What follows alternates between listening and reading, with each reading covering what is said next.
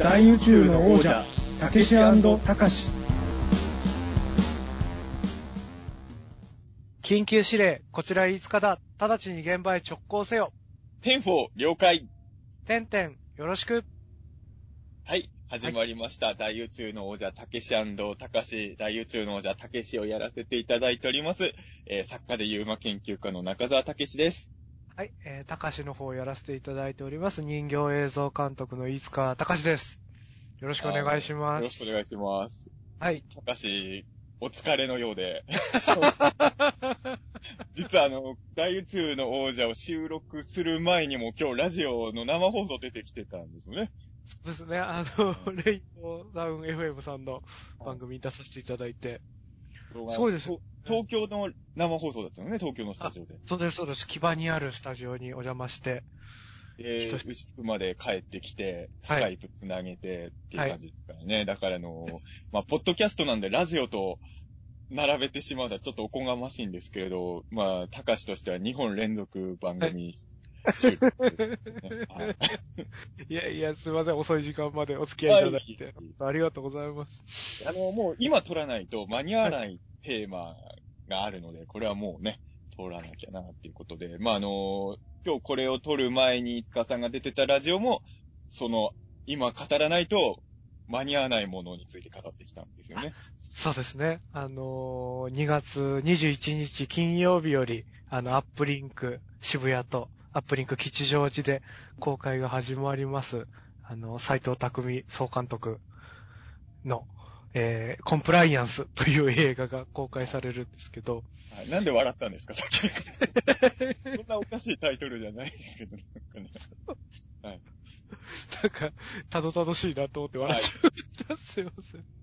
まあなんかそれにちょっと僕も、あの、関わらせていただいていちょってとじゃないじゃないですか。あの、僕も、いや、僕は、あの、あの、僕はこのコンプライアンス1ミリもかかってない映画なんで、あの、で、まあ、まだ見てないので、あの、予告編と、えっ、と、映画コムの解説のページを読んだとか、まあ、あとはまあ、いつかさんのツイッターのリツイートしてるやつをちらほら見てるぐらいなんで、はい。そんなに情報はないんですけれど、はい要は斎藤匠さんが総監督で、斎藤さん自身も監督作品ある3本のオムニバス映画ってことですよね。そうですね。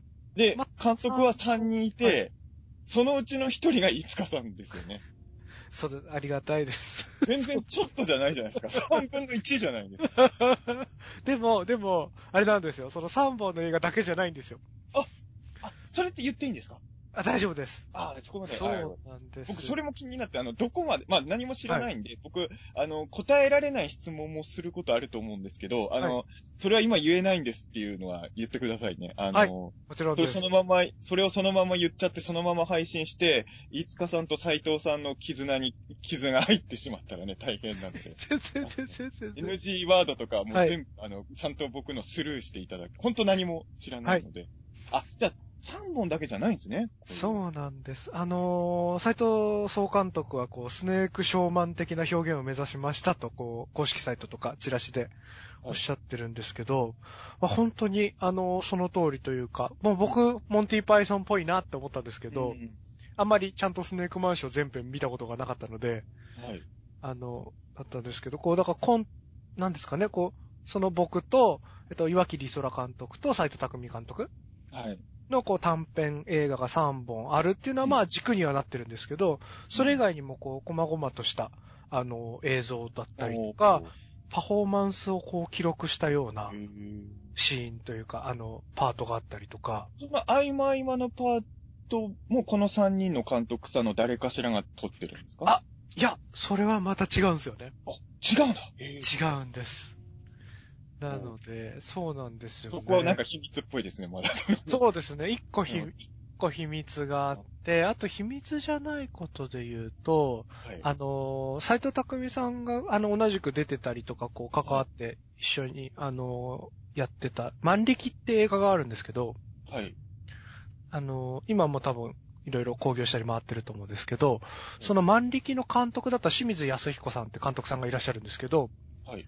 その清水さんがこう、全体の編集とか、あの、いくつかのこう、ミニパートの編集したり、あの、監督とか演出されたりとかもしていて、そうなんですよね。うんだから結構僕ら3人以外もっていうなるほど。結構いろいろまあ、あるので。もちろんいろいろあると思うんですけど、はいただあの、ちょ、ちょっと関わってますっていうのは、謙遜が過ぎる表現。監督3人ですからね。あのー三大怪獣の一体ポジションですよね。えー、そんな風に言ってもらえたらラ嬉しい。ドンがモスラーですよね。あーえー、ゴ嬉しい。ジラはまあ、おそらく斎藤さん斉にな藤さんですからね。ずずっこけ3人組で言うと、いつかさんはモーちゃんのポジションですよね。まあ、どっちが8名かわかんないけど。僕はあの、キングオブモンスターズの毛のマンモスぐらいの気持ちでいましたけどね。いやいやいや、3人の監督だから、あのマンモスのポジションでは、まあ、モモスラかラドンでしょうね、一家さんは。そんなわー。じゃあ、あモスラがいいな、じゃ完全メインじゃないですか。しかも、モスラがいいなってのはあれですよね。あの、アンに、あの、斎藤匠ゴジラより強いんだぜアピールですよね。あ。違い、違いますよ。モスラはゴジラに勝ってますからね。幼虫、幼虫でありたいみたいな。幼虫が勝ったんじゃないですか。そんな一は負けたんですよ、こちらに。もう墓穴を掘る墓穴を掘り続けてますね。さんは斎藤さんより強いんだぜアピールをね、強いんだぜアピールを図らずもしてしまいましたが。あの僕本当に、あの、この映画の、あんまりわからないんですけれど、そもそもどういういきさつで、あの、動き出したプロジェクトなんですか？その、もちろん斎藤さんから五日さんに声もかかって動いてるわけじゃないですか。はい。だその辺をちょっとお聞きしたいなと。はい。ありがとうございます。時系列順で辿ると、はいえっと、多分なんですけど、もともと斎藤さんが、あの、まあ、ちょっと細かいこととかは、はい間違いあるかもしれないですけど、はい。そのこ、日本のテレビ業界とか映画業界のその自主規制ですよね、コンプライアンス。あ、まあそうですね。はいに対してこう思うところがあったりして、なんかそれをこう皮肉ったりするうん。ものを作ろうみたいな。なんかもともとは映画にするわけじゃなく、何かしかのこう企画でそういう短編をはい。みたいなところでそういうものをやろうみたいな風に斉藤さんが思って企画を立てたらしくて、で、あの、秋山ゆずきさんって亀止めのはい。主役の女の人いるじゃないですか、はい女優さん。仮面ライダー出てましたよね。出ましたね。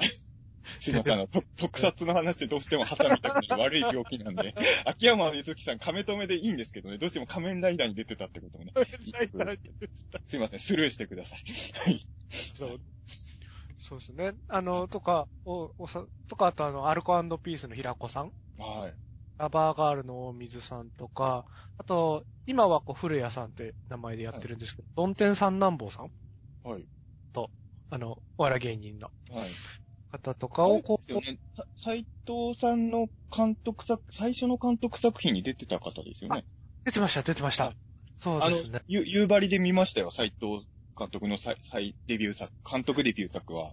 はいもうあの、すごいもう人が入っててね。いっぱいでしたよね。あの時僕は、あの、まあ、五日さんもかかってましたけど、あの、ね、大怪獣チャランポラン祭り鉄道で夕張に行ってたんで。はいはい。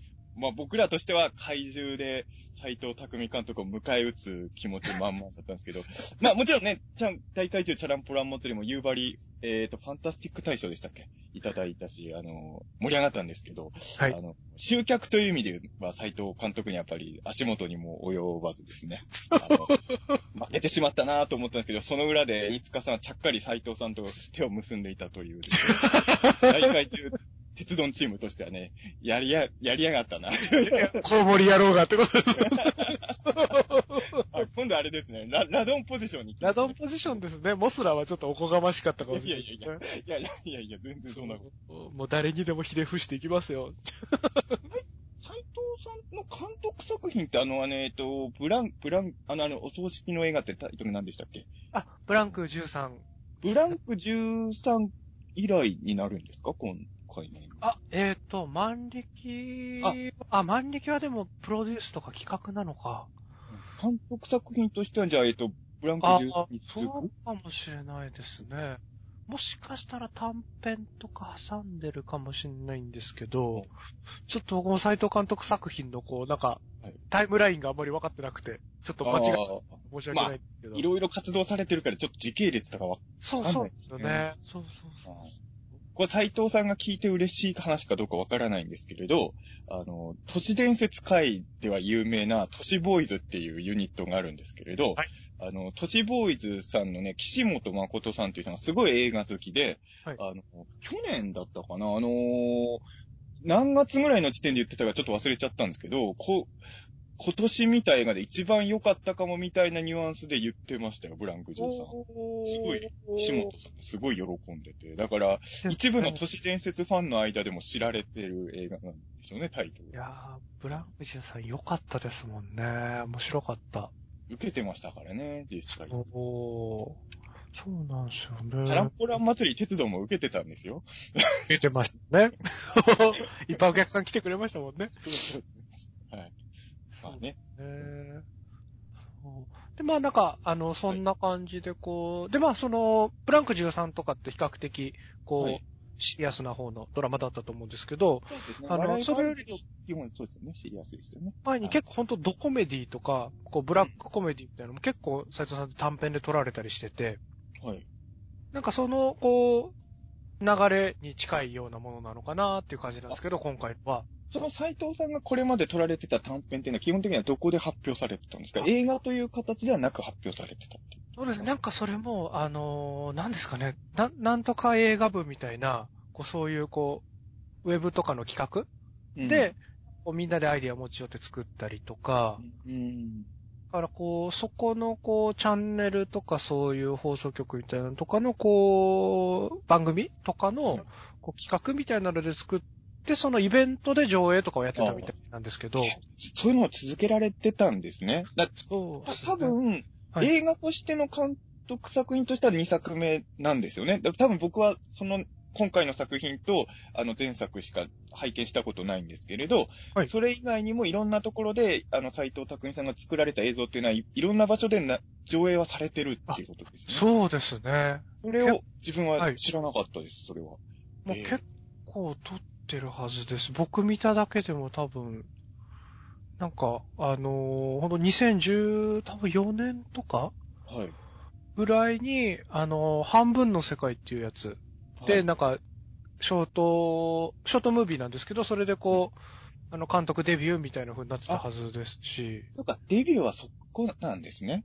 そうなんですよね。短編で多分あデビュー、そうか。長編デビュー作がブランク13なんだ。そうです、そうです、そうです。そういうですね。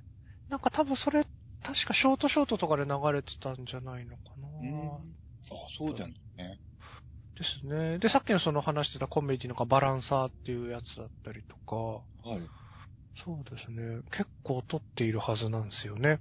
あーじゃあえー斎藤匠監督のフィルモグラフィーは結構、結構ある、あると思います。はい。あるんですね。ですよで、全部面白いんですよね。そう。そうなんですか。それすごいな。なと思うのが、そうなんですよ。結構、あの、しっとりしたドラマから、はいあの、切ないやつからコメディ、うんあの、その間とかまでいろいろあるんですけど、全部面白いんですよね。そうですか。あの、ブランク13しか見てないからな、そう。もうブランク13は確かに面白かったんで。はい。やっぱり、あの、どうしても、それはもう斎藤さんも分かってると思うんですけど、役者さんが撮る映画って、最初はちょっと色眼鏡で見られる時もあるじゃなはいい、ですか。はい、はい、はい。それは、どうす、まあ、言葉悪いけど、やっぱり役者さんが撮ったやつだろうみたいな見られちゃう。まあ、最近はさすがに、そういうのも減ったとは思うんですけど、多いから、役者さんで撮ってる方とか、異業種監督さんっていわゆる多いから、昔よりは少ないのかもしれないけど、やっぱちょっとはそういう目で見られるじゃないですか。はい。だから、でもそういうのを跳ねのけるパワーがあった映画、あれ、要は、斎藤匠さんって監督隠して撮ってても、あの、あの、公開しても、下手だなとかは思われないですよね、少なくとも。間違いない、大丈夫ですよね、全然。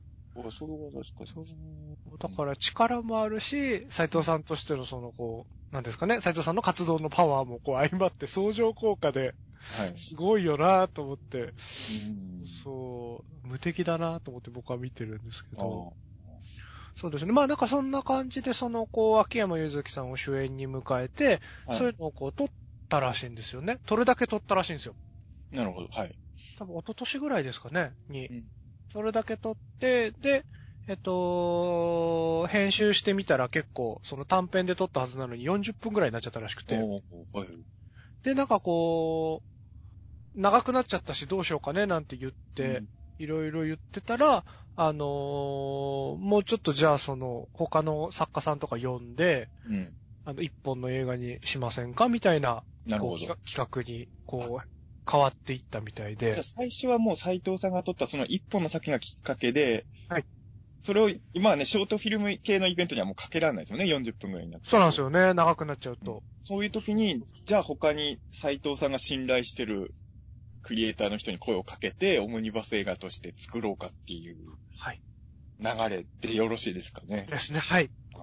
ってことはあれじゃないですか。やっぱもう斎藤匠さんがめっちゃ信頼してる男じゃないですか、高志は。この流れで声かけてるわけですよね。高志の作品をつけて。上映したいそうなんですかね。なんかそうだといやそりゃそうですよ。あの26人監督呼んでるわけじゃないんですから。どことの鉄道とは話は違うけど。ちょいちょい鉄道と比較。しかも僕、鉄道に関して言うと、あのー監督としては、二十何人の中からも外されて、脚本で入りましたからね、怪獣鉄道は。あの、僕あ僕ちょっの、とそれは今でも納得してないですけどね。中澤さんの監督作は僕は本当に面白いと思ってるんで。中澤くん手抜いたなって怒られて、監督先に。抜いてないですよね。あれはあれで、ああいう面白さなんですからね。全力で作ってああいう失敗をしちゃったっていうことなんですけど、そうなんですよね。だからそう考えれば僕はもはや二十何人の監督にも入れてもらえないんですけれど、えー、今はもう、いつかさん、斎藤さんから、まあ、本、一人は自分の中だから二人にしか声かけてないわけですよ、監督作品。そうですね、監督は。なんかありがたいですよね。いや、これは本当すごいことですよ。いや、あのもっと大々的に、昨日ね、あのーちょうど岡秀樹監督と、はいあの、ちょっと遅めなんですけど、今年一回もまだ会えてなかったんで、プチ新年会をしてたんですけれど、はい。で、その時にもね、ちょっと岡さんと、あの、いつかさんの新作の話を、になってて、はいはいはい。喋ってて、まあ、いつかさんはすごいなって話を二人でしてたんですけど、ええいやいやいやいや、はい。もう本当もう大絶賛を二人でね、いつか いや、本当ですよ、本当ですよ。いや、岡さんは基本的にいつかさんのこといつも褒めてますから。ええこうめちゃくちゃ光栄です。恐縮しちゃいます。その流れで、まあ僕が言ったんですけど、やっぱあのー僕、あの、やっぱり、飯塚さんの性格的に、やっぱ言えないじゃないですか、本人で。本人の口からは、俺が斎藤さんから選ばれた監督だぜ、とか言えないそそんな感じで思ってないですしね。いや、思ってないかもしれないけど、はいあの、ま、ま、飯塚さんをもっとブレイクさせたい我々として、我々っていうかはい僕とかね、あの、この間も誰かとその話したんですよ、飯塚さんと。えあの、誰としたんだっけ？あの、岡さんと会う2日前ぐらいにもね、ちょうどこの映画の話をしてたんですよ。えはいはいはいはい。で、そう、その時にも、あの、思ったのは、やっぱり、いつかさん的には、その、やっぱ、斎藤匠さんのオムニバス映画で、で、かまあ、オムニバスと言っても実質監督3人しかいない中の1人に選ばれてるっていうのは、やっぱもっと、あの、アピールした方がいいんじゃないかっていうふうには、やっぱ思ったんですけど、はい。やっぱり、飯塚さんの性格的に多分あんまりそこは言えないだろうということになって、だからもうこれはやっぱ周りが言っていくしかないなと思うんですね。本人が言えないのはもう周りが、あの、飯塚さんっていうのは斎藤さんから声をかけられて、はいあの、監督できるような人なんですよっていうことを周りが言っていくしかない。そ、そんな話を 僕のいないとこでしてくれてるなんて。あ、もう誰としたか思い出しましたね。そうそうそう。まあ一般の方なんですけど、あの、はい前、大宇宙の王者でもやりましたけど、あの、僕今、切通し利作さんのお店で、作家講座やってるじゃないですか。はいはいはいはでそい。こに来てる受講生の一人ですごい映画好きな人がいて、はい。で、大宇宙の王者も毎回聞いてくれてるんですけれど、それ、で、飯塚さんの新作、そういえば来週公開ですね、みたいな話になった時に、はいその、受講生の方と、まあ、その、こ飯塚さんすごいことやってるんだけど、自分の口からやっぱ言えないタイプだから、周りでもう盛り上げていくしかないのよね、みたいな話を。ありがとうございます。いやいーや、でもまあ、そんな風に言ってもらえるなんて。いや、でも本当にそう思いますけどね。あの、いや、すごいことだと思うし。いやー、ありがたいっすよね。本当に。そうなんです。だから、あの、だからさんはさ自分の口からは言えないから、はいあの、大宇宙のじゃ聞いた方が、もう皆さんツイートで積極的に、あの、斎藤匠さんから声をかけられた、あの、み能力を認められた監督、飯塚隆みたいなことをみんながどんどんツイートして、えー、トレンド入りを目指すしかないです。うわー恥ずかしいですけどね、そんな。ありがたいですけど、めちゃくちゃ恥ずかしいですけどまあ、わかりね。ます。まあ、わかります。それは恥ずかしいって思う感覚があるのはもう、飯塚さんのいいところだと思います。あの、僕の周りでも、はいこの間ある人に言ったんですけど、はいはい。自分から本何冊出してまして、これは何万部売れたんですよって初対面の人にめっちゃ言う人いるんですよ。はいはいはいはい。で、あの、頼む、あの、僕はその人のこと好きなんで、あの、その人の書いてる本とか好きな本、まあ、全部とは言わないけど好きな本いっぱいあるから、あの、そういうのは、あの、周り、僕が言いますよって言ったんですよ。あのはいはいやっぱ自分から本いっぱい出してて、これはこんだけ売れててとか言い出す人って、まあ、し正直、いや、もちろんそれが悪いとは言わないんだけど、あんまりイメージ良くないじゃないですか。そうですね。まあなんかその人のこう、相対して喋ってるトーンとか動きとか、その、うんなんですかね、愛嬌とかにもよりますけど。もちろんね、そうなんですけどね。そうそうだけど、僕はその人の本とか好きだから、あの、やっぱ本人が言うとなんか引く人も多いから、お僕からこの人は本いっぱい出してて、あの、これはこんくらい売れたんですよとか、もう言いますからっていうふうにその人に言ったんですよね。はいはいははいい。な何事もそうなんですけど、自分から言い出すよりは周りが言った方がいいとは確かに思うんですけど、そ、そうは言っても、いつかさんは言わなすぎなよなって思って。あー、でもなんか、うん。こう、周りが言いたくなるぐらいうん。になってる、うん こう、え、なんて言えばいいんですかね？こう、周りの人が、この人すごいんだよっておすすめしたくなるような人物足り得たいと思うんですよね。はい。なんかこう、なんて言えばいいんだろうな。なんかそこに至ってないのに、勝ったらなおのこと自分から言わないよなって言ったら変いや、でも至ってるんですよ、いつかさん。どう、どうなんすかね。自覚は全然ないんですけどこね。この番組で何回も言ってますけど、もちろん僕が見てない場のことは知らないですけど、はいは僕はいつか作品が滑ってるところ見たことないですからね。えーえー嬉しいな滑ってる時ありますけどね。三谷幸喜さんの映画が滑ってるところは見たことありますよ。言わなくていいことを今言いました。僕こんなこと言ってるけど、三谷幸喜さんめちゃくちゃ好きですからね。好きですからね。中澤さんも好きです、ね。別のポッドキャスト番組でも三谷ドラマの、まあ、話とかめっちゃしてますけどし、てますからね。まあ、やっぱ映画館で見てて、あれ今回あんま受けてなかったなっていう時は確かにありましたからね。うんまあ、それはしょうがないですよね。う。うんん。あ、まあそれで言うと、うん今回のコンプライアンス、うん。あの、一応何回か試写とか、お客さんを入れての、ああのお、客さんを入れてもやってるんですね。そうなんですよね。あの、特別試写みたいなのとか、先行試写みたいなのちょっと何回か、2回ぐらいですかね、お客さん込みの見させてもらったんですけど、斉藤さんの監督パートが一番受けてます。え？え、もう、それは斎藤さんのファンの人がいっぱい来てるからいじゃないん、ですやいやいやいやいや、本当に笑っちゃいますよ。えどうおすすモスラとした、それまずいじゃないですか。そう僕は、いいんです。僕は、こう、中継ぎ投手として、いやいやあの、まあもちろんそのコンプライアンスってすごくデリケートな問題じゃないですか。あだから僕そこもわかんないですけど、こ、この映画っていうのは本当タイトル通りにそこ結構切り込んでるんですか？なんかあの、タイトルはコンプライアンスだけど、はい。中身はそんな関係ないとかじゃなくて、もうこのテーマに向き合ってるんですね。そうですね。だから斉藤さんからいただいた依頼、うんあの、声かけていただいた時も、とにかくそのコンプライアンスについて、今、飯塚さんが思ってることをぶつけてくださいっていうだけなんで。じゃあそれはもう一人の岩切監督も、おそらくの？そうですね。磯田さんも同じようなオーダーを受けていて、で尺の、尺尺のお願いは何分以内とかもなかったんですか？尺はありましたね。あそれはそうですよね。尺はありました。僕は15分以内っていう尺のありまして、はい。ですね。あだからそれ以外はもう自由だったので、だから、まあ、良くも悪くもというか、こう、監督と、あとその細かいパートがあるって言ったじゃないですか。はいその各パートで、各パートを作っている人に、そのコンプライアンスの何を語るかうん。は委ねられてるので、はい。あの、それぞれ全然違うんですよね。切り口とか。まあ、そんくらい自由なお題だったらそう。あ、ちなみに、はいいつかさんにお題、お題というか、その依頼来た時点では、斎藤さんが作ってるものはいつかさん見てるんですか？えっと、本編は見てなかったんですけど、大体どういう内容かっていうのは聞いてましたね。じゃあ、多少そこは意識するぐらいですかね、もしかしたら。そうですね。あとは岩切さんも、磯田さんも、はい。もう参加するっていうのが決まっている段階だったので、はい。で、磯田さんの作品僕全部見てたので、はい。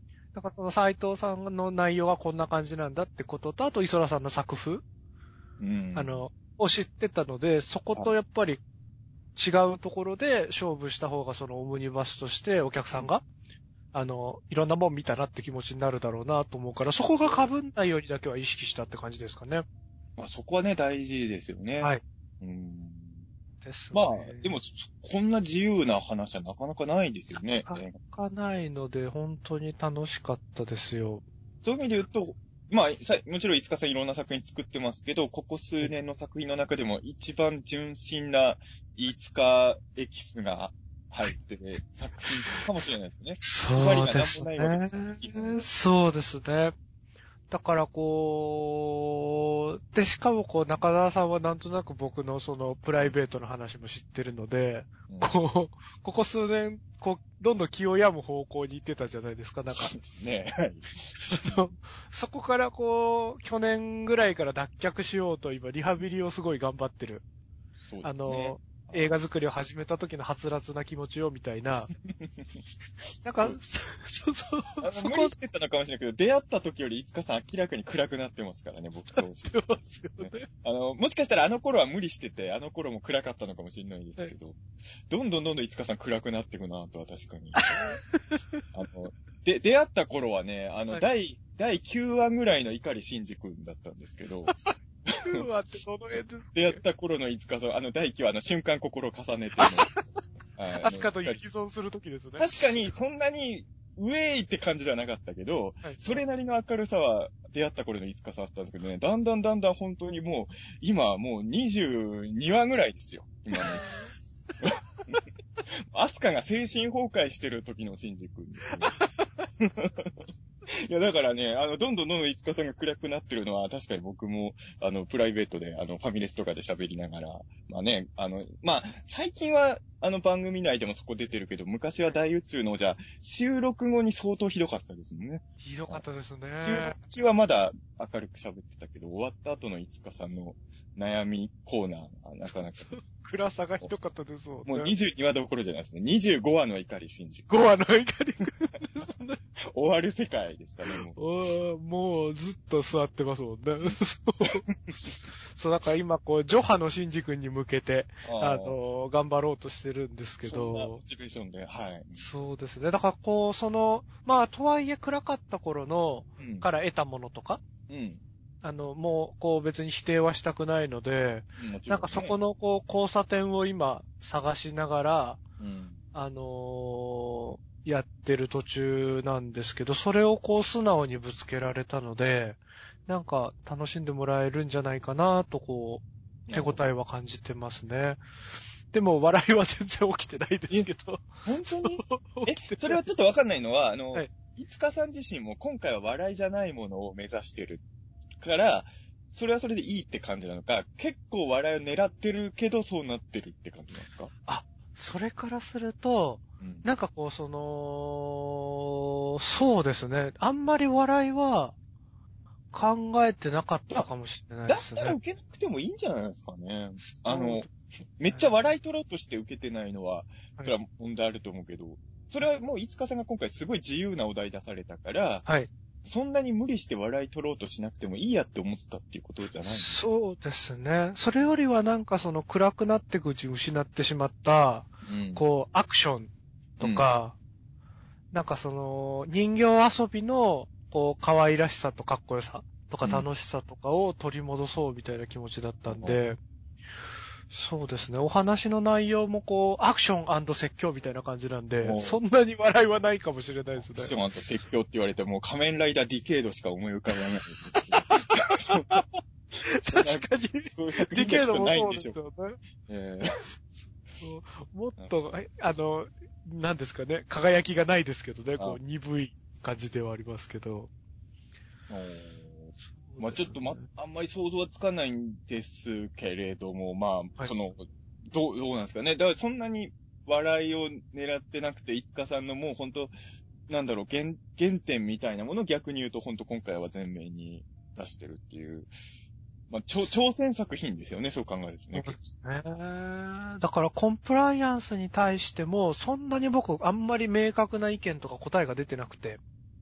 それは、例えば斎藤さんの中では結構がっちりあるんですかね、その、あコンプライアンスに対斉して藤さんは、うん0100とか白黒って感じではないですけど、はい。だいたいこっちの方に体重が乗ってるっていうのはうん。わかると思いますね、作品見たら。斉藤さんがコンプライアンスに対してる思ってる問題っていうのは、まあ、0100ではないにしろ、これが斉藤さんの考えなんだなっていうのは分かりやすいまあ伝わりますね。うんそう考えると、いつかさんはまだ揺れてるって感じですか、ね。僕のは多分揺れてるのが揺れてるまま、うんあのーぶつけて、一緒に考えてくれませんかぐらいな感じなので、ちょっと見てる人は気持ちが悪いかもしれない。じゃ、知れないですかね。人によるんでしょうね。でも、まあ揺れてるのが気持ちいい人もいますよね。はい。そう思ってくれたら嬉しいですけどいね。や僕だから、コンプライアンスってタイトルしか知ら、まあ、あの予告は見ましたけど、あの、いつかさんがどっち行くのかなっていうのはやっぱり僕もちょっと気にはなってて、はい、はい。まあ、基本収録前か後にしかしてないですけど、コンプライアンス問題に関する話は結構実は僕らしてるじゃないですか。してますね、してますね。あの、表にはもう絶対 SNS では一切発言できないような話をしてるじゃないですか。はい、はい。まあ、どっちかっていうと僕のイメージで言うと、はいあのーもちろんどっちも100%そっちにはそ言ってないんだけど、あのあえて2色に分けるんなら、飯塚さんが、僕、ここ僕のイメージですよ。間違ってるかもしれないけど、飯塚さんはコンプライアンスもっと大事にしなきゃ派なのかな、というふうにはい、思って、はい、はい。はいで僕は、コンプライアンス嫌だな、派なのかな、っていうふうに思ってるんです。多分ねね。多分普段、普段話してる話の内容って多分そんな感じじゃないですか。そうですね。そうでですね。いつかさんはあの、コンプライアンス的なことを大事にしてない人に対する怒りを実は内心すごい抱えてる人だから、あの、それで許せないって話も僕はよく裏では聞いてるから、はい。なんか裏ではね、あの、いつかさんは、あの、中澤もコンプライアンスに対しての考えになってないなって怒ってんのかなって思っちゃって思って、怒ってないですよ。もう、あちゃちゃんと納得してるじゃないですか。そういう方だったら、そうそうですよね。一理あるから、難しいですねでいつも終わってるじゃないですか。言いながらも内心はいつかさん怒ってんのかなってちょっと不安になりながら喋ってはいたんですけれどい。やいやいや。たでも多分そうですね。あの、本当に別にあの、0100じゃないんだけど、まあ、すごい分かりやすく分けるとそう分けちゃうことが多いから、そそう考えると多分僕とは違う感じの答えを出す作品にもなってんのかなともちょっと思ってたんはいですけど、はいはいはい。ゆ揺れてるんですね。出てますね。そうですね。いや、だから、なんて言えばいいんですかね。到底、今の現状で、僕がしっくりくるコンプライアンスを敷くことは、うん難しいなとは思うんですけど、まあ、こういう風にしてったら、こう、もうちょっと良くなるんじゃないの？みたいなぐらいですかね。言えてることといえば。でもね、多分コンプライアンス問題とか考えるときは映画とかで語るのが一番いい気がします、僕は。あのあ、はいはい。一番良くないのはツイッターとかですけど、そう、そうですね。ツイッターで語る問題は絶対なくて、はい。僕ね、あの、あの、そう、僕はや割といつかさんのコンプライアンスもっと大事にしなきゃっていうのもわかるんですよ。すごい、あの、僕も嫌だなと思うこといっぱいあるんですけど、あの、こう、な、まあ、本当難しいんだけど、その、要はね、コンプライアンスを大事にしようよって言うと、その考えを利用して、僕、これは潰さなくてもいいだろうっていうものも潰そうとする人たちがいっぱいいるじゃないですか。うんそうですね。そういう時に、もうどっちも嫌なんですけど、コンプライアンスが守られてないことによって傷つく時もあるし、傷ついてる人もいるんだけど、コンプライアンス守ろうっていう声が大きくなると、それを使って僕の大事なものを壊してくる連中がいるのはもう目に見えてるから、そうですね。だ、だからなんか、コンプライアンスを守らなきゃっていうのが、あの、守んなきゃいけないもんなんだけど、うん軽い気持ちで言えなくなっちゃうっていうジレンマがね、そうなんですよね。あるですよ。そうなんかそう絶対あいつらに、あいつらに僕とは違う意味で使われるみたいなのが。そうなんですよね。だからこう、なんかまあ語弊があるかもしれないですけど、こう、外野が、うん。あのー自分たちのはい。成したいものとか自分たちに有利に働くようなうん。ものを、に利用する？もしくはその利用できるものをこう探してうん、食い荒らしてるというか見つけてそこに乗り込んでってみたいなのがすごく多い気がしていて。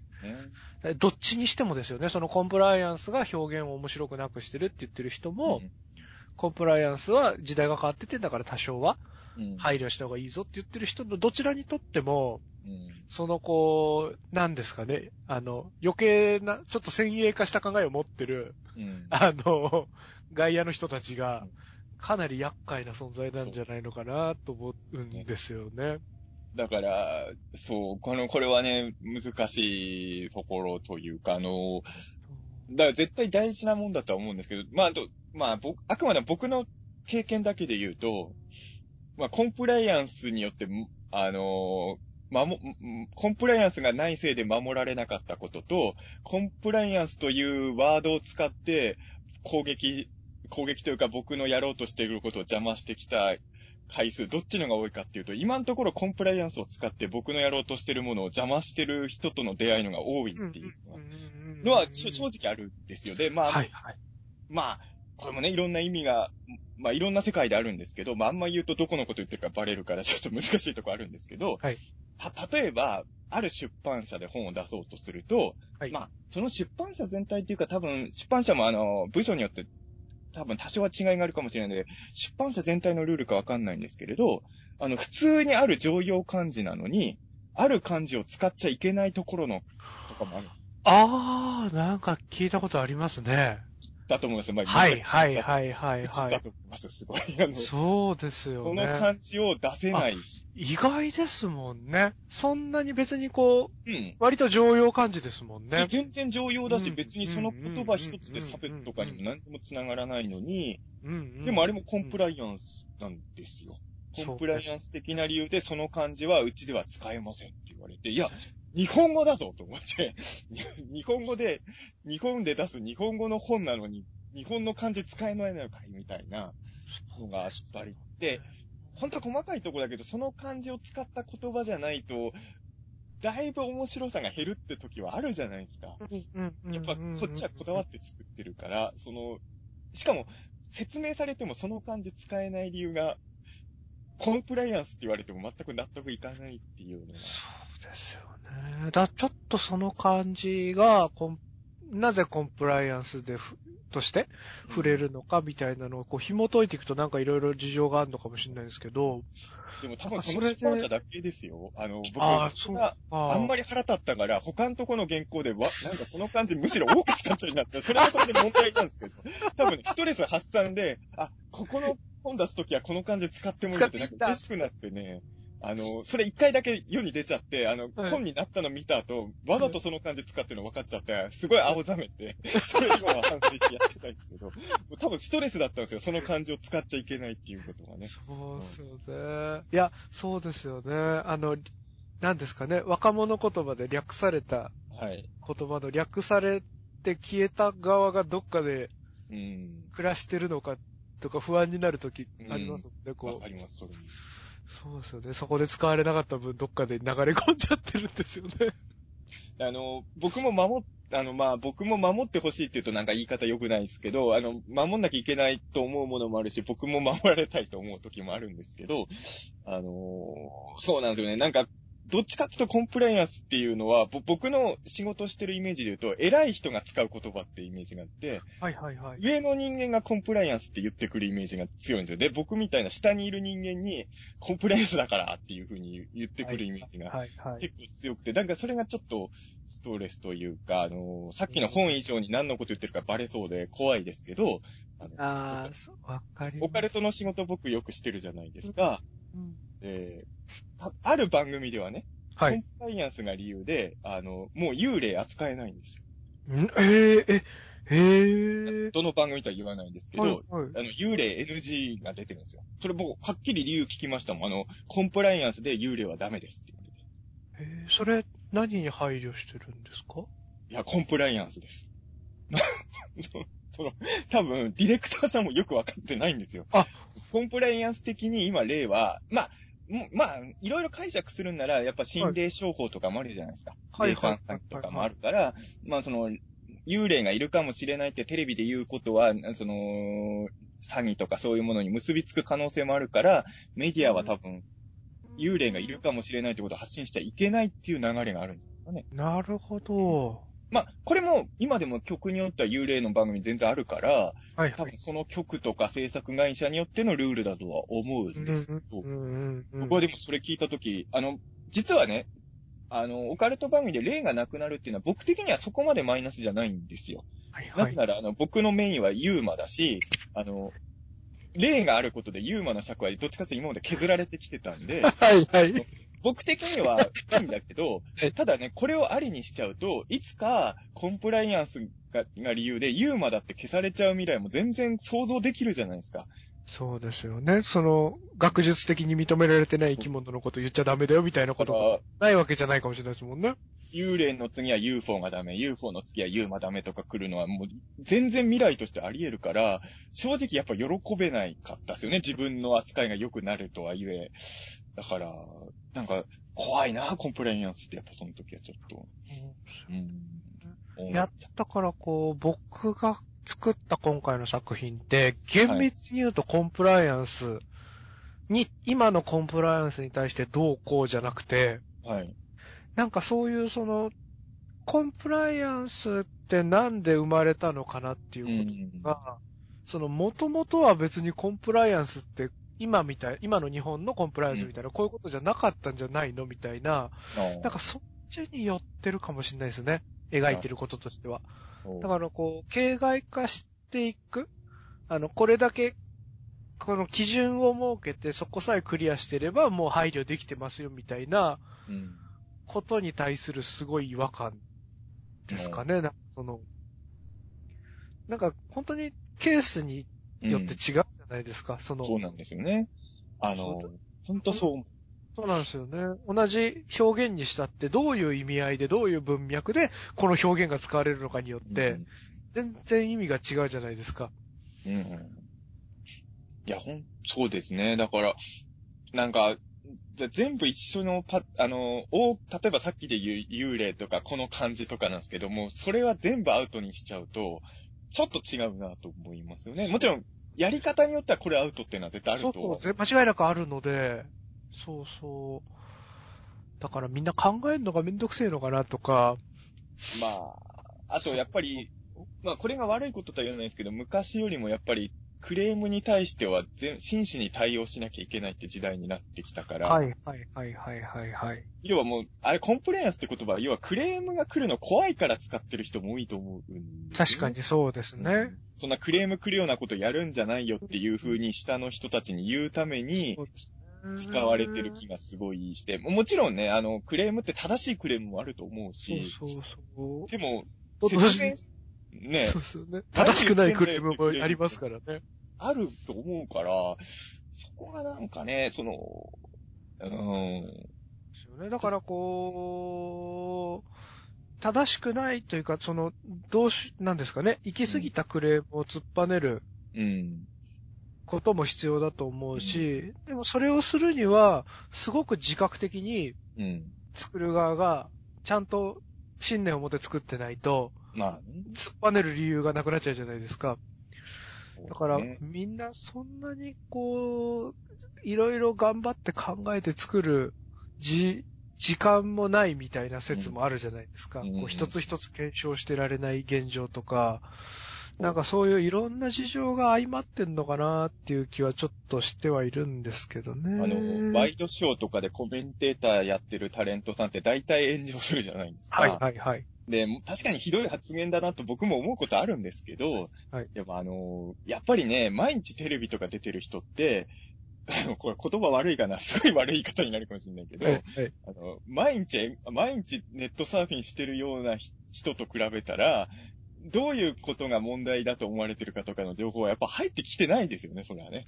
あー、なるほどななんかその、いや、勉強しなきゃ仕事なんだからっていう意見も 正論は正論ですけどね。はいはい。例えば今いろんな世界でいろんなジャンルでも問題になってることあるじゃないですか。これに対しては問題意識持たなきゃいけないっていうのがいっぱいあるときに、はい。それを一番把握してる人って僕、こ僕はこ本当思ってるんですけど、僕今社会問題を一番把握してる人ってニートだと思ってるんですよ。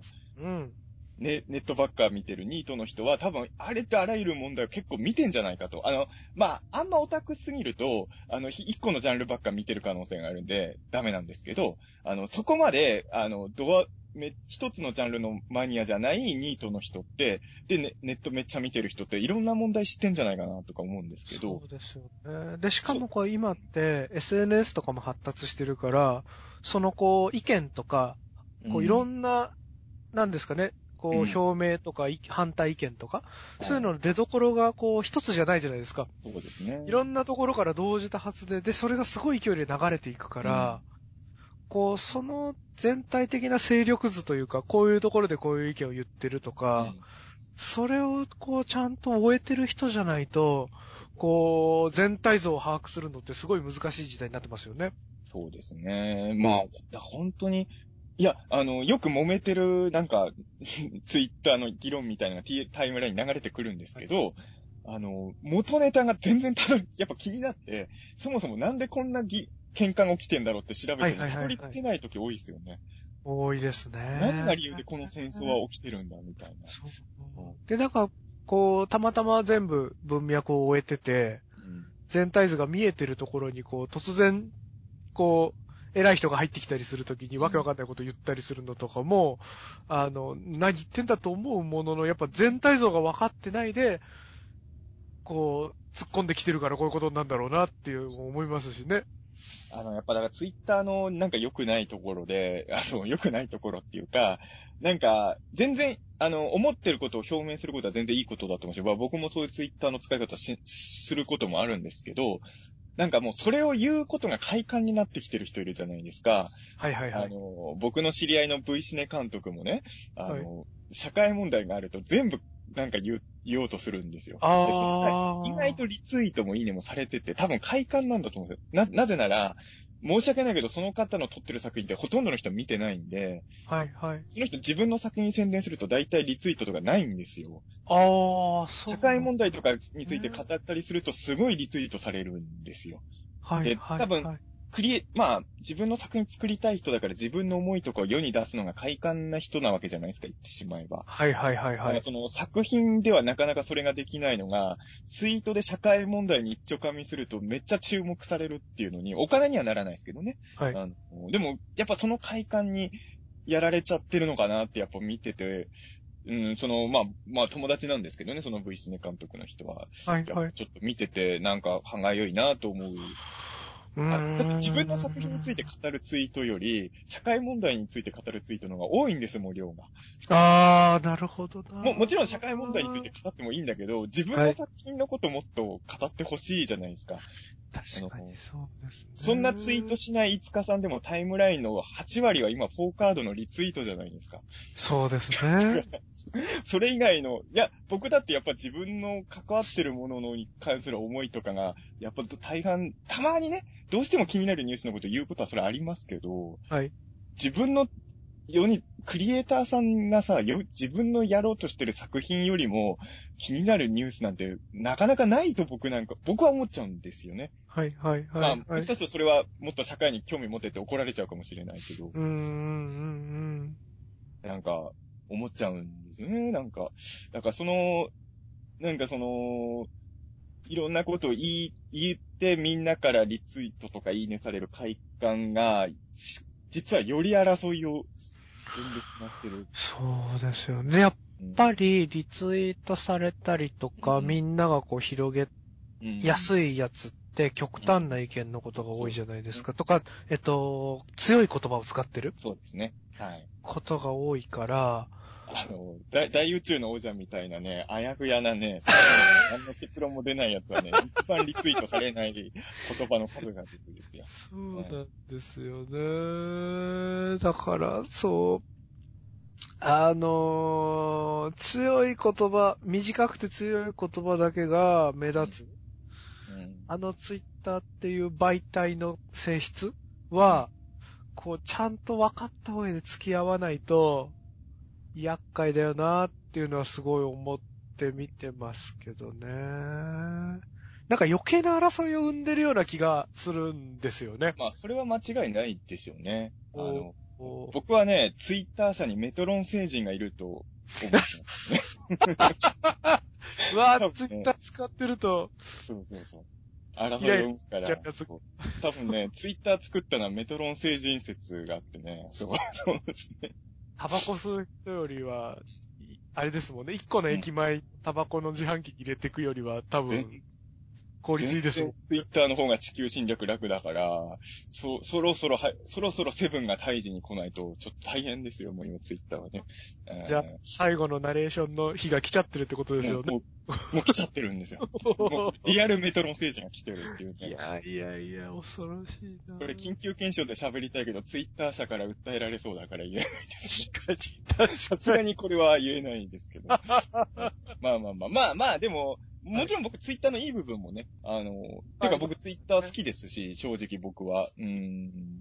ただ、確かに、その、そういう意味で言うと、議議論的なことはあんまりやんなきゃいい、方がいいツールだとは本当前から思ってて、あのーだ極力、そうですね、なんか、解釈、うーん、そうですね。だから、あんまりつ、僕は逆に言うとツイッターで強いワードを否定する言葉を使うようにしてますかね。はいはいはいはい。テレビとかの方、まあこれも良くないかもしれないテレビのが強いワードを言ったりするかも。うーん。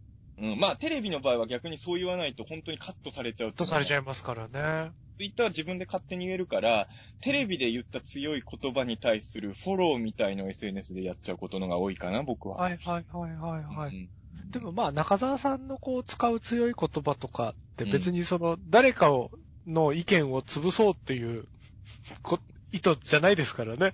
全然、まあ、あの、なんか自分の意見を通そうとする強い言葉とかじゃないから。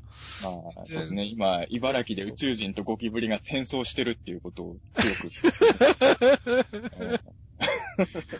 ワクワクしますよ、そんなん聞いたら。でも一応ツイッターでそれに対する優しめのフォローを入れるっていう。そうですよね。解説ですよね。番組上ここは強い口調で言いましたが、みたいな。いいな、そういうとこが僕は好きですね、本当に。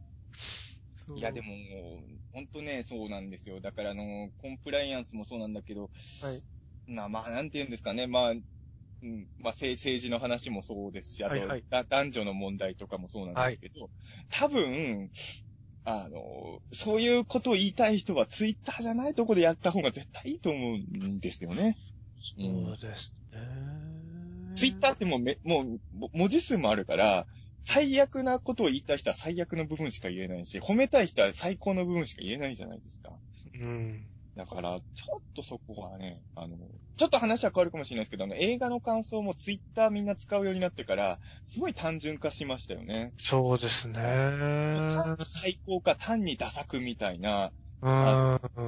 いや別にいい、いいんですけど、なんか、なんかもう、ほ、なんか、140文字のせいでちょっと感動も若干嘘くさいというか、なんか、そうですよね。なんか、してるね。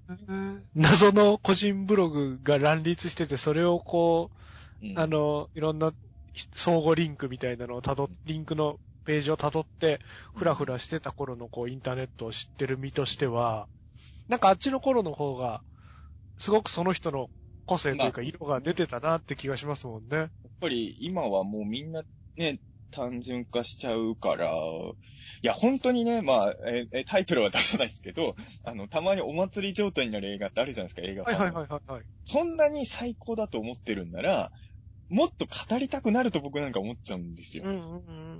何せ僕あの、飯塚さんじゃない人とやってるあの、穂積くんと一緒にやってるポッドキャストで、ゲゲゲの鬼太郎の感想を毎週2時間喋ってるんですから。30分番組に対してですもんね、本編。しかも、聞けばわかるんですけど、あの、もちろん最高の回もあるけど、今回は微妙だったな、やや微妙だったなっていう回でも2時間やっぱ語ることありますからね、鬼太郎に関してね。ありますよね。ここもっとこうだったらとかで2時間語れてますもんね、全然。あの、だから今年最高の映画だった最高っていう人が、それ以外感想出てこないなんてことあんのかなって僕なんかちょっとやっぱ思っちゃうんですけど、まあもちろんね、感想語るの苦手とかいう人はいるとは思うんです。で、あの、全部がそうとは言わないんだけど、なんかな、なんかその、感動、なんかまあ、だから140文字って難しいですよね。うん難しいですよね。そうそう。だからなんかこう、あれですよね、揉め出したら、うんこう、お茶会とかしたらいいんですよね、みんな。あ、でも僕は本当それ思います。だから僕あのー大宇宙のお茶のね、えっと、3個か何個か前で話しましたけど、あのー去年、まあ放送は今年でしたけど、昨年末収録したの、ビートたけしの超常現象 X ファイルで、終わった後に、本当僕は嬉しかったんですけど、否定派の人と一緒に飲みに行けたっていうのが、あれ本当嬉しくて、正直番組収録より楽しい思い出ですね。はいはい。うんあの、やっぱり、あの、まあ、本当否定派の人とかには本気で嫌われてんのかなとも僕も思ってましたし、正直。はいはいはい。うん。まあ、向こうもそう思ってた可能性もありますけど、うんうんやっぱりあの、普通にね、あの、お酒飲みながら、ご飯食べながら喋ってる時はお互い柔らかい口調で喋れましたからね、そこは。ううんん。だから、なんならやっぱり自分にない価値観とか、うん、違う感性を持ってる人の話って面白いですもんね。そうですね。まあ、僕、押し押し付けられなければですけいやど。そうです。押し付けられなければ。そうそうそう。もともと好きでしたけど、あの、藤木文彦さんっていう、まあ、はい UFO 教授って言われてる方なんですけど、まあ、はい映像解析のプロフェッショナルの方で、もちろん、それまでにもいろんな番組とかで拝見してて好きだったんですけど、はいやっぱ一回飲みに行ったら、もう僕今藤木さんのファンですもん。う本当ん。うん。だからあの、オカルト肯定派のが僕の周り多いじゃないですか。はい。はいあの、正直藤木さんのこととか嫌ってる人も周りにはいるんですけど、ああ、はいはいはいはい。あんなにいい人なのになーって思うし、あの、一回腹割って話せば、別に、藤木さんのこと悪い人とあの人も思わないと思うんだけどなーとか思うんだけど、まあ、そうは言っても、バチバチの人たちがご飯を食べれるシチュエーションってあんまないからね。うん、難しいんですけど。ただ僕は、そういう意味で言うと、まあ、オカルト仕事で言うと、あの、結構肯定派の中では、オカルト否定派とか会議派の人のこと嫌ってる人も何かいるんですけど、はいはい。僕は、あの、付き合える限り付き合えるようになりたいなと思うし、あの、最近嬉しかったのは、あの、はい秋山誠さんっているじゃないあ、はいはいはいはい。じゃあ、あの、まあ、たけしさんの番組も毎はい年に出てますけど、この間秋山誠さんがね、アシオスさんっていう、はい。あオカルト会議的な視点で本をずっと出されてるグループがあるんですけど、アシオスさんのインタビュー受けたらしいんですよ。わすごーい。そう言って、あの、その後アシオスの代表の本庄さんがツイートしてたんですけど、はいもう秋山さんもすごい、あの、せ、まあ、なえっ、と、言葉ちょっと間違ってるかもしれないけど、誠実で、すごい、あの、とても素敵な方だったっていうような証拠にしてて、まあ、もちろん、秋山さんの言う超能力に対して全肯定はしてないと思うんですよ。まあ、まだ本,、はい本読んでないんでわかんないですけど、あの、とはいえ、その、超能力とかオカルト的なことを信じる信じないは別としても、対話はやっぱできる人はいるわけだから、そうですよね。だか、ら、僕の周りで喧嘩してる人たちをね、まあ僕なん、僕もね、まだ全然上の立場じゃないんで、あの、下の人間がどう頑張れるかわかんないけど、なるべく争いは減らしたいんですよね、本当に。そうですよね。いやー、そうなんですよね。ただやっぱこう、そう、見てて思うし、まあ自分でも体験して思うこととして、そのこう、なんですかね。さっきもその秋山誠さんがちゃんとこう対話してくれたって言ってました。対話できる人、お互い対話できたからって話してましたけど、その対話できない人いるじゃないですか。そうなんですよね。これは本当そうなんです。あれが本当にどうしていいのかわからんくて、僕は。どうにかしたいんですけど、こツイッう、ターだとわかんないのは、まあ、はいこうあんま名前言えない人か 名前言えない話ばっかりですけど、はいあの、すごいわかりやすい例で言うと、僕が仕事ですごいお世話になってるある先輩が二人いるんですけど、はいはい。あの、一方は、いわゆる安倍政権大批判派なんですね。うん。で、もう一人は安倍政権結構支持派なんですよ。で、あの、タイムラインでは僕のお世話になってる二人が毎回安倍政権は許せないなっていう話と安倍政権は支持するっていうのが、その二人のが大体よく流れてきてたんですはいけど、はいはいはい。その二人と僕で仕事する時があって、はい。あーちょっと怖いなと思ったんですけど、はい。会ったら、会って喋ったらね、あの、ちょっとやっぱ政治の話もしたんですよ、その二人が。なんかもう、け殴り合いになったらどうしようとか思ったんですけど、はい。会って喋ったらね、そんなに、まあ、多少け、多少キリスがあったかな。でも、まあまあまあまあまあ、まあ、まあ、はいまあ、はいはい。笑顔で語られてたんで、うーん。だから、SNS って、そう、なまあ、もちろん会っても対話できない人いますけど、いますけどね。なんか、会ったら話せるの人まで話せなくなってるのは見かけますもんね、SNS で。そう多分ね、絶対この二人は直接会って喋れば喧嘩になんないんだろうなっていうのもやっぱありますもん、見てて。そうですよね。あれ、そう不思議なんだよな。会っても話ができない人をどうしていくかは僕、今の、こう、課題ですけど。会っても話できない人はどうすればいいんですかね。本当に。だから SNS で話せない人で会って話せる人はいるはずだから、一回飯食ったりお茶会したらいいんじゃないかなと思うんですけどね、なるだけ。とりあえず。でも、それも限度もありますからね。僕もなんかすごい密接な仕事をしてる人なら、それは、ちょっと無理してでも頑張んなきゃと思うんですけど、そうじゃない人とはむ、やっぱもう避けようとしか思わないですもんね。もうこの人には極力関わらないようにしようとかやっぱ思っちゃう。そうなんですよね。で、関わらないで、で放置すると、また誰かと関わって誰かが嫌な目に遭ってるわけですからね。それもあるといっそのことここでみたいな気持ちになる時もありますけど、どうしていいのかわかんない。往々にしてやっぱり権力を持ってたり上の人だったりするから、うんどうしていいかわかんない時ありますよね。いや、でも本当にね、なん、まあ、だから何でもそうなんですけど、あのー例えばコンプライアンスとかで言うことでも、まあ、コンプライアンスでもなんだろうな、セクハラの話をするとですね、はいはいはいはい。本当にセクハラという言葉を使ってじ守らなきゃいけない立場の人たちがいるわけですよ。はい。でもそのセクハラという言葉を悪用して、なんかしようとしてる人、まあ悪用っていうのは僕のちょっとうん曲がった解釈かもしれないけど、そのセクハラっていう言葉を使って乱暴なことをしてる人のせいで、はい本来セクハラって言葉で身を守らなきゃいけない立場の人がセクハラって言葉を使いにくくなっちゃうってあるじゃないですか。はいはい。ありますね、ありますね。大いにありますね。コンうんコンプライアンスも僕は結構それがあると思ってて、はい。ありますあります。絶対必要なものなんだけど、コンプライアンスって言葉を使って、無茶なことをしてる、こコンプライアンスって言葉を使って、いろんな人の幸せを妨害してる人たちがいるせいで、なんかコンプライアンスって言葉を、本来はコンプライアンスってわあ悪いもんじゃないはずなんだけど、うんうん使いにくくさせてる連中がやっぱりいる。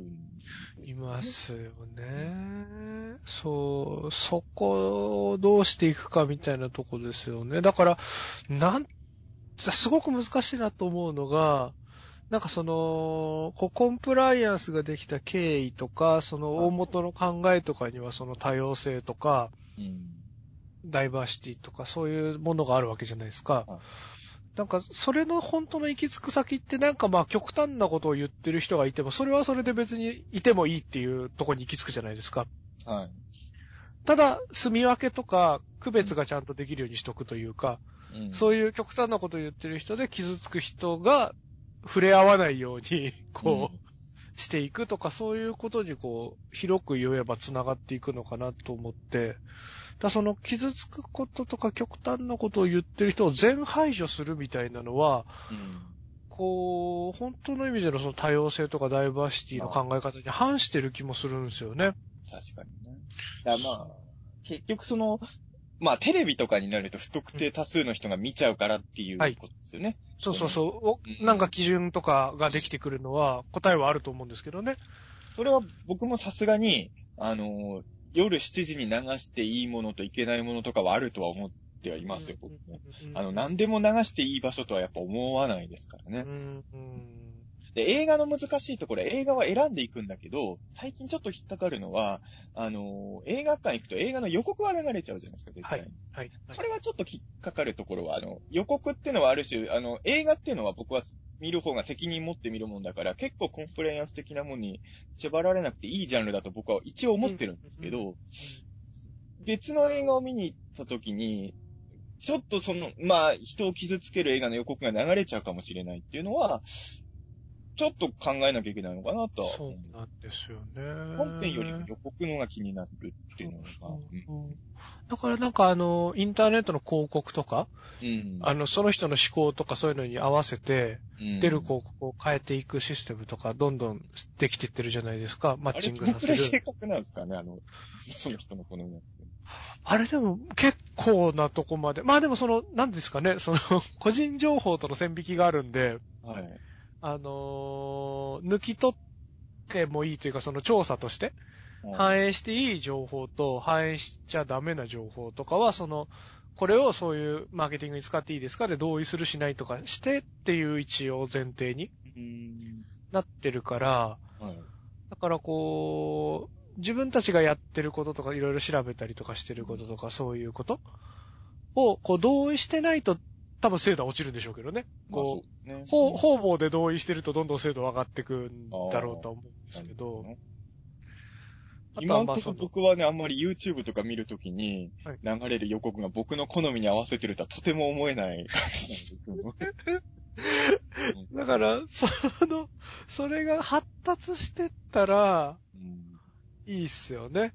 なんかこう、発達していくこととかも少しこう、一つうん道としてあるのかなとか思ったりッ。トとかは多少それでカバーできんのかないや、僕ね、最近嫌なのはツイッターとかも、あの、リツイートはまあいいんですよ。人に見せようと思ってしてるから。はい。あの、いいねも反映されるのあれやめてほしい。あれやめてほしいです別ねに。人に伝えたいからいいねしてるわけじゃなくて、だから、あのー僕は好きなんだけど、好きな表現なんだけど、これ見て嫌がる人もいる表現なんだろうなっていうのは今まではいいねだったんだけど、最近いいねもしにくいですよね。僕はほんと好きだから、いいんだけど、これ見たらフォロワーさんとか結構嫌がる人もいる表現なんだろうなっていう。ああ、なるほど。いいねしにくくなっちゃいました、表示されるようになって。そうですね。なんかだから、そのいいねが流れてくるの多分知らずかなんですけど、はい。なんか僕のフォロワーさんに、あ、僕がフォローしてる人か、に、はい あの、すごいなんか真面目なことつぶやいてるのに、あの、お気に入りがグラビアアイドルの方とかのこう、おっぱい、おっぱい大きい写真ばっかりいいねばっかしてる人がいて、なんかもう脳が、それはもう堂々とリツイートしてほしいですけどね、おっぱいね。そうなんですよね。なんかあ脳みそが壊れちゃうと思ってその人見るとドキドキするんですけど。なんでいいね、いいねするんだろうね。だって、後で見返したいのかな？ああ、ブックマーク、しおり代わりですかね、こう。僕も一時期いいね、ブックマーク代わり。い今も割とそうなんですけど、ね、後で読もうとか、ちょっと気になったやつとか、昔、自分のいいね流れる前ははいやってましたもんね。確かにね、あのー女の子の可愛い写真がタイムラインいっぱい来るから、でもそれいいねつけてたらキリがないからもう、しないですけど。だって、可愛い女の子の画像なんて毎日上がってくるから、そんないちいちいいねしてらんない。ね。こえますよね。なんでこんなにいっぱい可愛い女の子がいんのに、俺、俺可愛い女の子生まれなかったのかなと思って。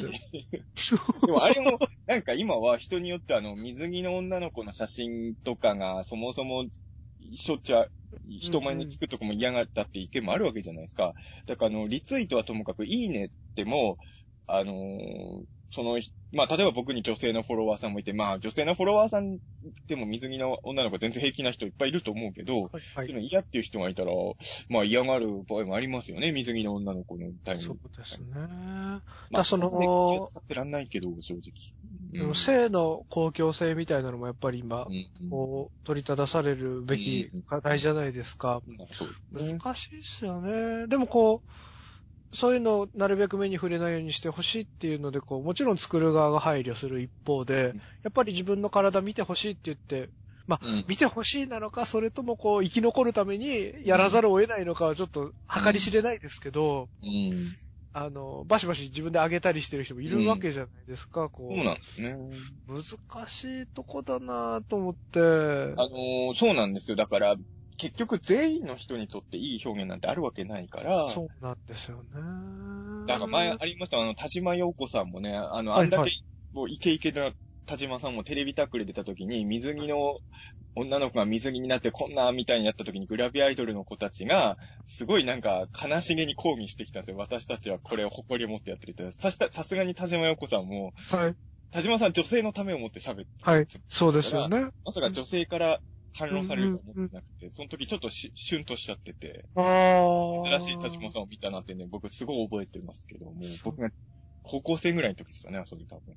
そうです。でも、そう、そうなんです。性的に搾取したり消費する構造を見直していこうは本当にいいことですけど、それを武器とかそれを自分で望んで、うん誇りを持ってそういうところに挑んでる人の職業選択権とか、その誇りをこう男のためにやってたみたく言われる筋合いもなかったりしますからね。だからね難しい、僕は、僕は、まあ、これあんまり今の時代には反する考えなのかもしれないですけど、あの、基本的には、やっぱ自分の好きなものも嫌いな人いると思うから、やっぱりみんながちょっとずつ我慢していく社会しかありえないと僕は思っちゃうんですけど、なんか今はやっぱり、なんか人を我慢、だ我慢してる人がいるような表現は良くないっていう方向に、どっちかっていうと向いてるじゃないですか。はいはいはいはい。うん、だから多分僕の考え方は多分今の世間の流れとは逆なのかなとは思うんですけど。ああ、でも、思いやりというか理解はい。というか、何ですかね、自分と違うのをよ、自分が苦手なものを好きな人がいるっていうことを理解することと我慢することとか、うん。こう嫌な目に入ることが不快だとかは、またなんかちょっとこう段階があるような気がしますけどね。こう、あのー、何ですかね。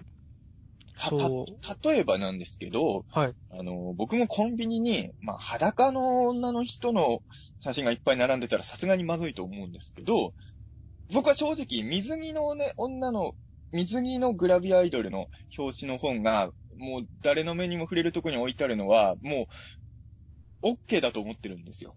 僕は。はいはいはいコンビニとはい、はい。かに置いてあるのも全然。あの、それダメだっていう意見もあるじゃないですか、今は。そうですね。ただ、あのーそういう意味で言うと、最近ちょっと僕はま、良くなってきたなとこれは思ってるんですけど、この間もコンビニに行ったら、あのーいわゆる女性の、あのーアニメ好きな、あの、マニアの方とかが、はい夢中になってる、ちょっと、えのイケメンアニメみたいなのあるじゃないですか。あちょっと肌、肌けてる感じの、あのーグッズみたいのが、コンビニの一角、コーナーできてたんですね、コンビニ。はい。はいはいはい。なんかそれ見たとき僕はちょっと良かったなと思って、その、うん要要は、バランスとして、うんあの、女性の水着のが明らかに目立ってるのは僕も気になるんですよ。はいはい。割合ですよね。うんはいで、僕は本当思うんですけど、昔と、昔もそういうとこあの、やっぱ変わってきたのは僕はオタク業界にいるじゃないですか。はい。あの、昔はどっちかっていうと、男のがお金を落としてた気がするんですけど、はいはいはい最近。は男がケチになってですね、まあ、これ、はい。全部じゃないですよ。あの、女性のマニアのオタクの人の方が、はいいろんなイベント行ったり、グッズ買ったりするっていう流れは、全体的に大きくなってるのは間違いないじゃないですか。そうですね、そうですね。だから今、女性の人が、やっぱ、あの、お金出すのが今度は分かってるんだから、コンビニとかはもうちょっと、やっぱりあの、そういうものを置くべきですよね。あの、今までお、あの、グラビアアイドルが占拠してたところを、もうちょっと女性の人が好きなやつを置くとかにもししてもいいかなとも思いますし。うなんかフラットにしていくといいなって思いますよね。だこう僕、なんですかね、あの、アダルトグッズうん。とか、そういうのを扱うお店とかでバイトしてたことあるんですけど、うんやっぱこう、なんですかね、ゲイの人向けはい。同性愛の人向けの雑誌とかもあるじゃないですか、こう、はい。エロ本というか、はい。成人向けの本で、あれが結構なんかこう、奥まった方にあったりとか、そうなんだ。まあ、一昔前の話ですけど、はい今ちょっとどうなってるかわかんないですけど、はい。なんかこう、やっぱそのこう、なんですかね、割合としてやっぱりこう、なんですかね、そのまあ、その、アダルトグッズ屋さんってまあ男性向けのお店じゃないですか、その、と当時としては。うん。基本的には男性向けの、その、はい性のなんですかね、消費できるものの、なんかいろいろ売ってるよっていうところだとして、はいでそうすると、こう、やっぱりその、女の人の裸の本うん。が主流ですよね。まあそうですね。ううんん。で、えっと、男の人の裸とかが載ってる本とかはか、まあ数としては少ないと。だその時のこう、なんか置かれ方のこう、バランス、場所取りとかがなんかすごい不思議だなと思って見てたんですけど、なんかそういうのも変わってくといいんですけどね。ね。あのー男女問題もね、これまた SNS で毎日揉めてるはい、はい。で、僕もちょっとうかつに言えないことがいっぱいあるんですけれどい、や、まあいろいろ、やっぱ言っても僕男だから、はいはもちろん男もしかも一人、一人一人個人的な考え、価値観違うじゃないですい。か。違いますね。全然違いますね。。男を代表する意見言うのも僕絶対違うと思うんですけど、ただまあ、やっぱ女性のことのがわからないのは間違いないわうんけですよね。うんだから、そういう意味で言うと、まあ、あの、特に女性視点側の立場では気づけてないことが僕はいっぱいあるんだろうなとは。うんうんあでもね、僕ね、やっぱ最近思うのは、あの、妹がで生まれ、姪っ子が女の子なんで、はいはい。あのね、やっぱりすごいね、昔よりやっぱ女の子のこと考えるようになりましたね。なんか、うんなんかこの子が幸せになってほしいと思うじゃないですか。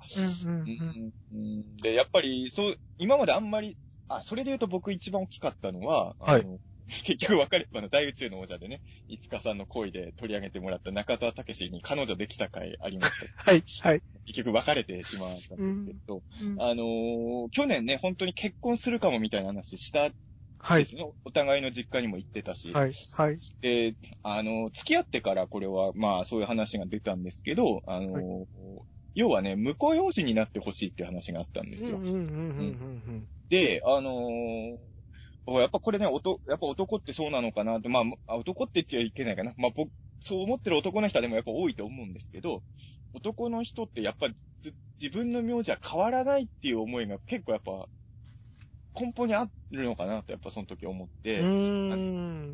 やっぱね、あの、自分が中沢じゃなくなるって思った時に、まあ彼女がその時あの電話とかじゃなくて目の前にいたんで、あの、そんなに表情には出さないようにしたつもりなんですけど、はいはい。やっぱ嫌だなと思ったんですよ。僕、中沢の名字、ここだわりがあったんですよ、やっぱりね。知らぬうちにってことですね。は何名字にこだわりなんてないかなと思ったけど、いはい。全く予期してなかったから、あの、自分の名字が変わる。で、やっぱちょっと考えて、まあ、名字変わることいいとは思わないけど、それ、それが理由で彼女と別れるのは嫌だなと思って、あのうん、その場では僕、あ、いや、名字とかそういうのは自分全然こだわりないからっていうふうにその場では言いましたけど、うん本心はやっぱこだわりあったんだなとは、その時。で、それ、それまであんま意識してなかったけど、まあ妹はもう名字変わってるわけじゃないですか。はいはい。で、まあ別に僕の妹はそれに対して何も思ってないかもしれないけど、あの、その時は僕何も思わなかったけど、そうか、女性の人と男の人ってそういうところでも、うんあもう気づいてなかったとかあるんだなとは。うんうんうんうんだから僕今のよく言う夫婦別姓とかはいは、はいまあどっちの姓も使われたのは僕はもうぜ、まあ賛成ですよね。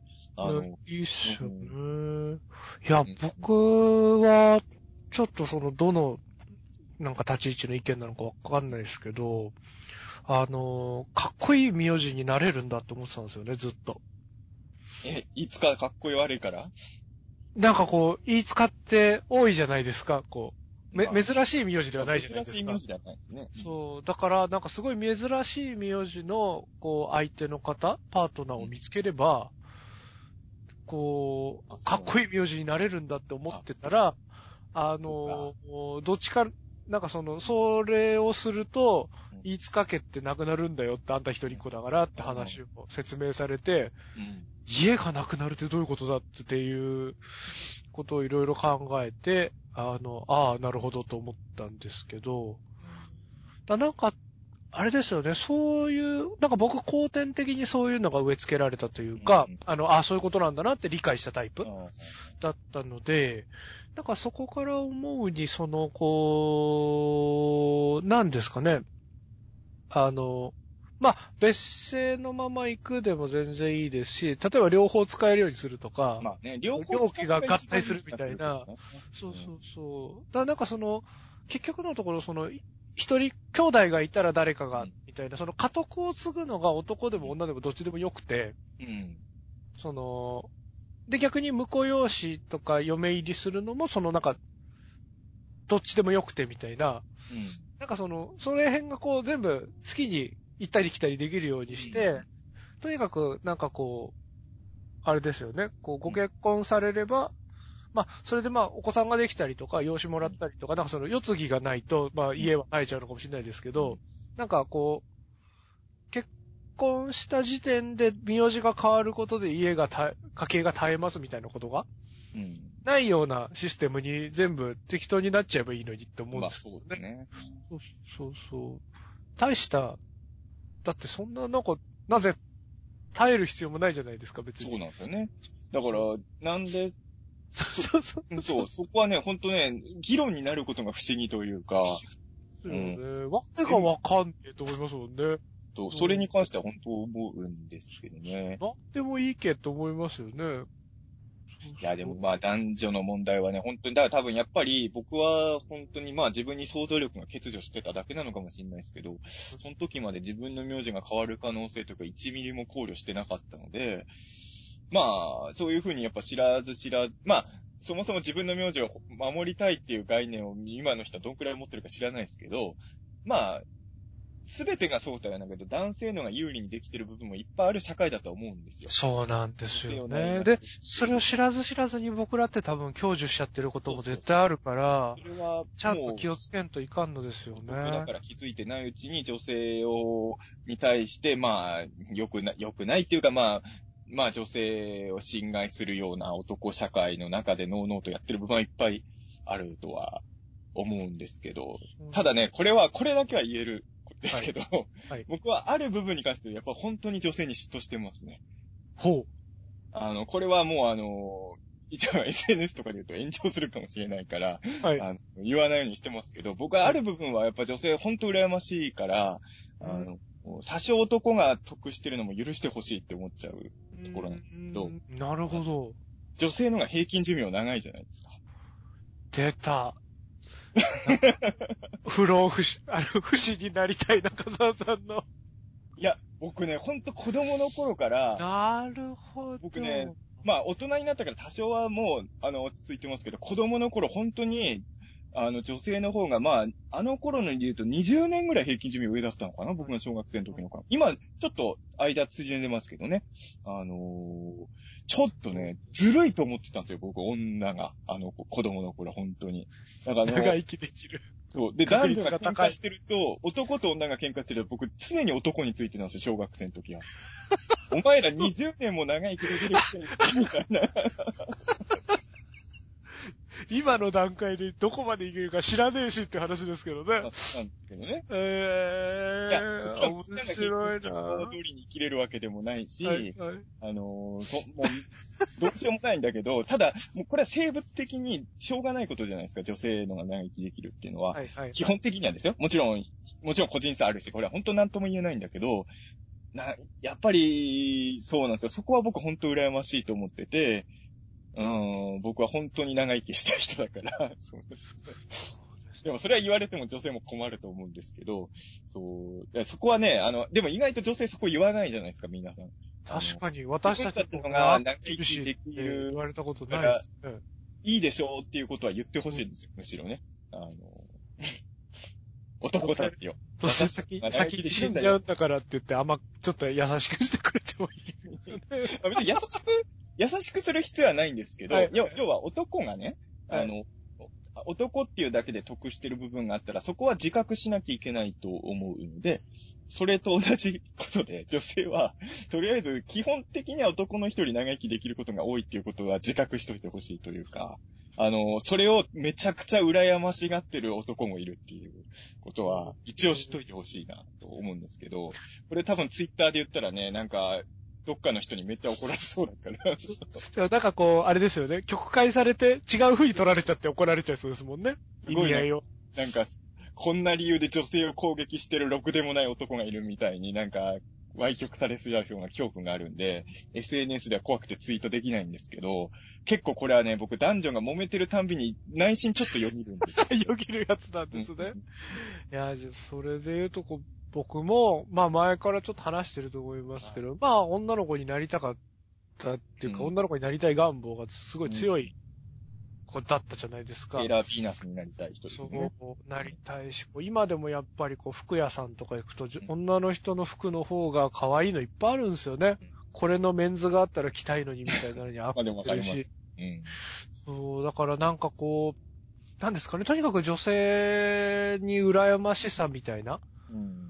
女の子だったら、みたいな短絡的なことをこう考えてきてしまった。あの、50だからあれですよね、その、やっぱり女性の方で、あの、男の方がこんだけ得してるみたいに言う人いるじゃないですか。はまあ、もちろん本当正論で言ってる部分はあると思うんですけど、その、お互いにやっぱり自分じゃないものに、あの、女性の人が当たり前のようにやってるあれをやりたいって男も思ってる人も多かったから、ね、そこは、あの、最近はそうでもないけど、僕が小学生の頃は少女漫画読んでる男はやっぱちょっと、そう、そうななんですよね。だから、僕はあの、初めて全巻揃えた漫画が前も言いましたけど、姫ちゃんのリボンです、はい、はい、はい、はい。ど、どの漫画よりも先に全巻揃えたのがあはい、はい、はい、はい。あの、し正直あの頃は僕はジャンプよりリボン派でしたからねう。ーん。仲良しもりよりもリボンでしたうん、ね。うん、僕うん、うん。水沢めぐみでしたからね、鳥山明より。そんな小学生だったんで、僕は。あの、それは結構言われますよね、こう。あの頃の時代からしたら最近はマ。シになってるって聞きますけどね。あの、うん今の子供は、そ少女漫画読んでる男の子も、僕らの時代よりは全然受け入れられてるって聞くので、よかったなと思うんですけど、僕らの頃、本当にね、あの、男の子のものと女の子のものは明らかに明確に分けられてた時代だから、まあそれは女の子サイドもだから同じ悩み抱えてた方いると思うんですよね。女の子なのに仮面、まああの頃仮面ライダー僕らない世代ですけど、あの、女の子なのにジフレンジャーなんか夢中になっちゃってみたいな、多分僕らの時代悩んでた女の子はいたとは思うんですけどね。そう、逆もきっといたはずですもんね。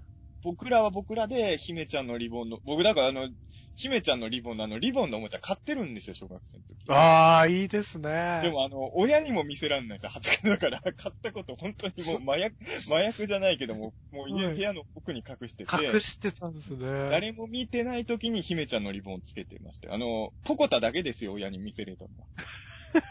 ポコタのぬいぐるみは、あの、まあ、別に家族に見られても OK だけど、りさすがにリボン、姫ちゃんのリボンをね、買ってるのは、あれつけてパラレルパラレルやってるところは家族にはちょっと。でもやっぱ欲しいですもんね。欲しい、わかります。欲しいですよね。あの、も、もっとちっちゃい頃は、あの、よう、あの、小学校2年生ぐらいの時、僕あの、し近所の幼馴染の女の子が、あの、ままごとトントン持ってて、はい。それ超羨ましくて、はい。でも、親にままごとトントン買ってってやっぱ言えないじゃないですか。やっぱ男の子のおもちゃ買わなきゃいけないっていうのがやっぱあって、そうですよね。なんか僕妹に何とかしてままごとトントン買ってほしいって誘導しようとしたんですけど、はい、はい、はい。妹はリカちゃん人形の方行っちゃったんですよね。ああ、そっち行くかーと思って、僕、リカちゃん人形は全然心動かなかった男の子だったんで。か僕、だから、ままごとトントンは、うんほんと多分2、3歳とかの話だから、うん。買ってもらえたんですよね。すいません、僕、ママごとトントン欲しかったのは小学2年生ぐらいなんですよ。まだ欲しかったんですよ、小学生に。いや、あれ、ずっと、僕やっぱ小学校ずっと遊んでましたもんあ。あれ。そうです。あれ、小学生でも楽しいですよね、ママ全ごと。然楽しいですからね。でももう最終的には、ウィンスペクターのファイヤーとかと戦わせてましたもん敵としてこう、毎回真っ二つにされるっていう。そうね。そうそうそう。うんだから、あのーそうなんですよ。だから、あんまりさ、男女で分けないようにした方が、あもちろんね、例えば子供を産むとか、あのーこれは女性にしかできない、これは男性にしかできないというのもあるとは思うんですけど、そうじゃないものは確かに、本当にお互いに全部ね、その、まあ多分ね、仕事、仕事とかもね、僕、作家とかやってるとわかんないんだけど、やっぱ会社員の方とかは、男の人の方が出世しやすいとかは、やっぱ今でもあるんでしょ？きっと。ああいうのなんか大変そうですよね。僕も会社員の経験がないからわ、かんない。あの、あの、類推でしか言えないですけどこ、れやっぱ僕らがね、あんま、これだからワイドショーとかも良くないのは、タレントさんとかって、そういう意味で言うと、実力しかない世界で戦ってる人だから、実は男女差別的なものを、普通の会社とか社会生活を送ってる人よりはやっぱり多分わかんないと思うんですよ。僕もそうなんだけど、売れてる作家さんはどんどん売れてって、どんどんね、うん売れてない作家がただ下にいるだけだから、僕らの世界なんていうのは。自分の力である程度切り開けるぞみたいなとこありますもんね、その男女関係なしに。だから、まあ社長じゃないけど、女性のボス的な人なんて僕の周りはいくらでもいるから、女性のが出世しにくいとかっていうのは、僕の仕事では感覚的にはあんま感じないんですよね、正直言うと。うん。あ、でもね、まあこれ名前出せないか。はいはいはい。これ名前出せないですけど、あの、はいある、えっ、と、編集さんが言ってましたけど、あの、映画系の本とか作ってる編集さん言ってたんですけど、はいこれ言うとバレるかなまあまあ、あのーまあ、ある、ある映画のジャンルがあるんですけど、このジャンル言うともう何の本かバレるんであれですけど、はいはい。あの、その編集さん、女性ですごいもう優秀な方なんですよ。僕その方の編集さんのとしての技術すごい信頼してるんですけれど、ああ、あはいはいはい。わかりますはいかりますわかります。はいはいはい。あの、ジャンル言うとバレるでしょ？誰のそうですね。そうですね。はい。あの、で、あの、要は本の仕事してると女性が作ってるってわかんないんじゃないですか。はいはいはいはい。で、あの、ある人からもな、はっきり言われたらしいですよ、目の前で。あの、女に、こ女に、まあ、このジャンルがわわかるのかみたいなこと言われたりとか。ええわかるってかそんじょそこらの男よりあの人はそのジャンル知ってるじゃないですか。はい。むしろ、誰よりも熱いですよね。うん。あと、あるね、ある本のプロモーションの仕事を僕その方から頼まれたことあるんですけど、あのはいはい。僕その本に何もかかってなかったんですよ。はいはいだ。から、あの、僕がプロモーションでのもなんか変じゃないかなと思ったんですけど、その方にそれを言った、あの、その人に出れ、その人別に喋れる人だと僕は思ってるから、その方に、あなたが出ればいいじゃないですかっていうことを言ったら、いや、なんかあの、こういう本を作ってるのが女だってわかると、なんかいろいろ言う人がいるんで、みたいに、だから中澤さん出てくださいって言われて出たことある。ええもう、そんなこと言う人全部チンチン切っ飛ばしちゃえばいいんですよね。ほんとそうですよ。だから、だからまあ、確かに出版業界、映像業界でもそういう差別は、まあ、あるはありだなと。映像は相当あると思いますけどね。まあ、映像はあるか。そう。だからその、プレイヤーさんはまた、あの、役者さんとか、うん。出る方とかはまたタレントさんとかスはちょっとサイドですよね。は違うかもしれないですけど、こう、うこっちの作る側とかのそうですね。そねそっちサイドは相当にあると思いますけどね。多分作家はないですよね、多分ね、ほんとあ、そうなんですね。作家は、いや、まあ僕の知ってる作家さんしか喋れないんですけど、まあ、まあでも売、れてる人が偉いっていう感じの、うんでもやっぱり僕がすごい岩を覚えるのは、その女性監督とか女流作家みたいな言い方するじゃないですか。あれってまだなんかこう希少価値があるとされたり、それが武器になるみたいなことだと思われてるから、そういうことなのかな、みたいな。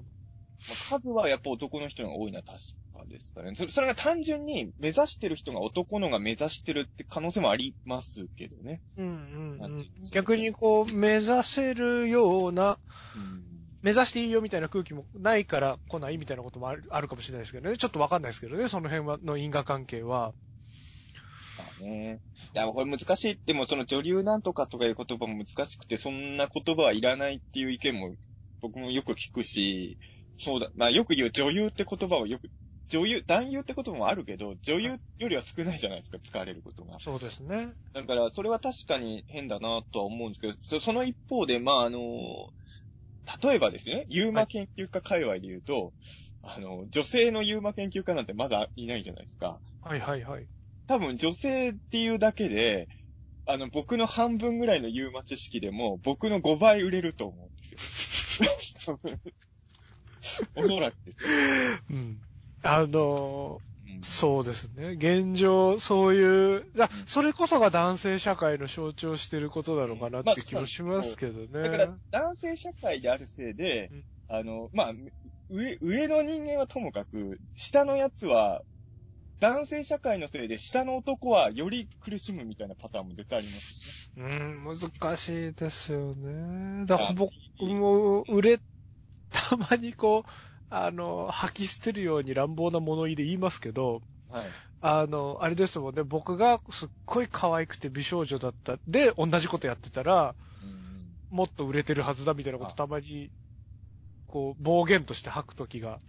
ただ、これあは気をつけなきゃいけないのは、さっき五日さんもその美少女って言い方しましたけど、はいそれはもうだ男女じゃなくて美少女って言ってる時点で、あれですからね。あの、これはだ男女の問題じゃなくて、可愛い女の子だったらっていうことですね。そう。そうなんですよ。だからあのーここ、そうなんですよね。だからこれは男女差別の問題じゃなくて、単に容姿差別の問題の可能性が出てきてる。んまあうん女性有望だから教育受けるって言いましたけど、はい。多分50代の、まあ、50代でもいろんな人、ごまあ、いわゆるおばあさんのユーマ研究家だったらそんな売れないかもしれないじゃないですか。まあはいはい。、80ぐらいのおばあちゃんだったら逆に売れると思うんですけど、はいはい。そうです80のねもう1000人みたいな感じですもんね。まあ、50代ぐらいの一般的な女性の方がユーマ研究家になってもそんなに、そこまで注目はされないかもしれない。でも、でもこれが20代前半の女の子とかで、まあ、容姿も、まあ、それなりの子だったら多分売れちゃいますよね。そうですね。でもそれはまた、お男女の問題とは別の差別。そうか。なんか、だから僕思うのは、その、こう、なんですかね、その、女性で、はい。えっと、いや、なんか、いろいろこう、そういう話するじゃないですか、こう、はい。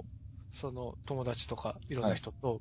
はい。それでやっぱ思うのが、その、こう、なんですかね、現状やっぱりその男性優位の状況、うん。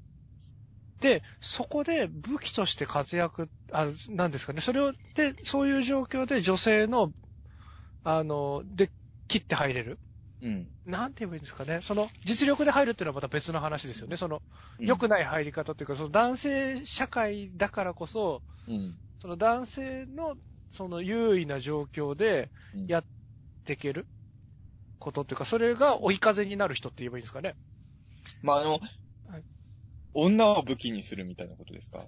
いわああ、まあ、それも語弊があるんですけど、その、男性優位の、まあ今あんま良くないとし思ってますけど、その状況に、えっ、と、その状況を、えー、その状況が追い風になるってことですかね。まあ本人が望む望まないは置いといて、かそれが追い風になるのって、やっぱり一定以上の、女を武器にするっていうよりも、てはい。まあ、なんていうかね、あの、結果的にそういう流れができちゃうっていう。そうそうそうそう、望む望まらずにしても、そういううんそれは流れができちゃうのは、やっぱり一定以上の、平均以上のこう容姿というか、うん。可愛いと言われる、何かその魅力があるうん。あ女の性かなって言って僕、がたまに出るオカルト番組とかでも地上波はあり、ありますけど、観覧席の一番前の列列は、みん、席はみんな若い女性なんですよね。ああ、なるほど。双方の方の席になるとそうじゃなくなってもくりますけど、はいはいまあ、前の席に男性が座ってることなんてまずないわけですよ。うーん。あとまあ、ある程度年齢上行ってる女性も多分いないし、うんまあも、もっと言う、容姿的なこと言うと、ふっくらしてる人とか最前列にいないですよね。うーん。ああいうのってなんか僕気持ち悪いなと思うんですよ、正直ね。うんうんうんうんうん。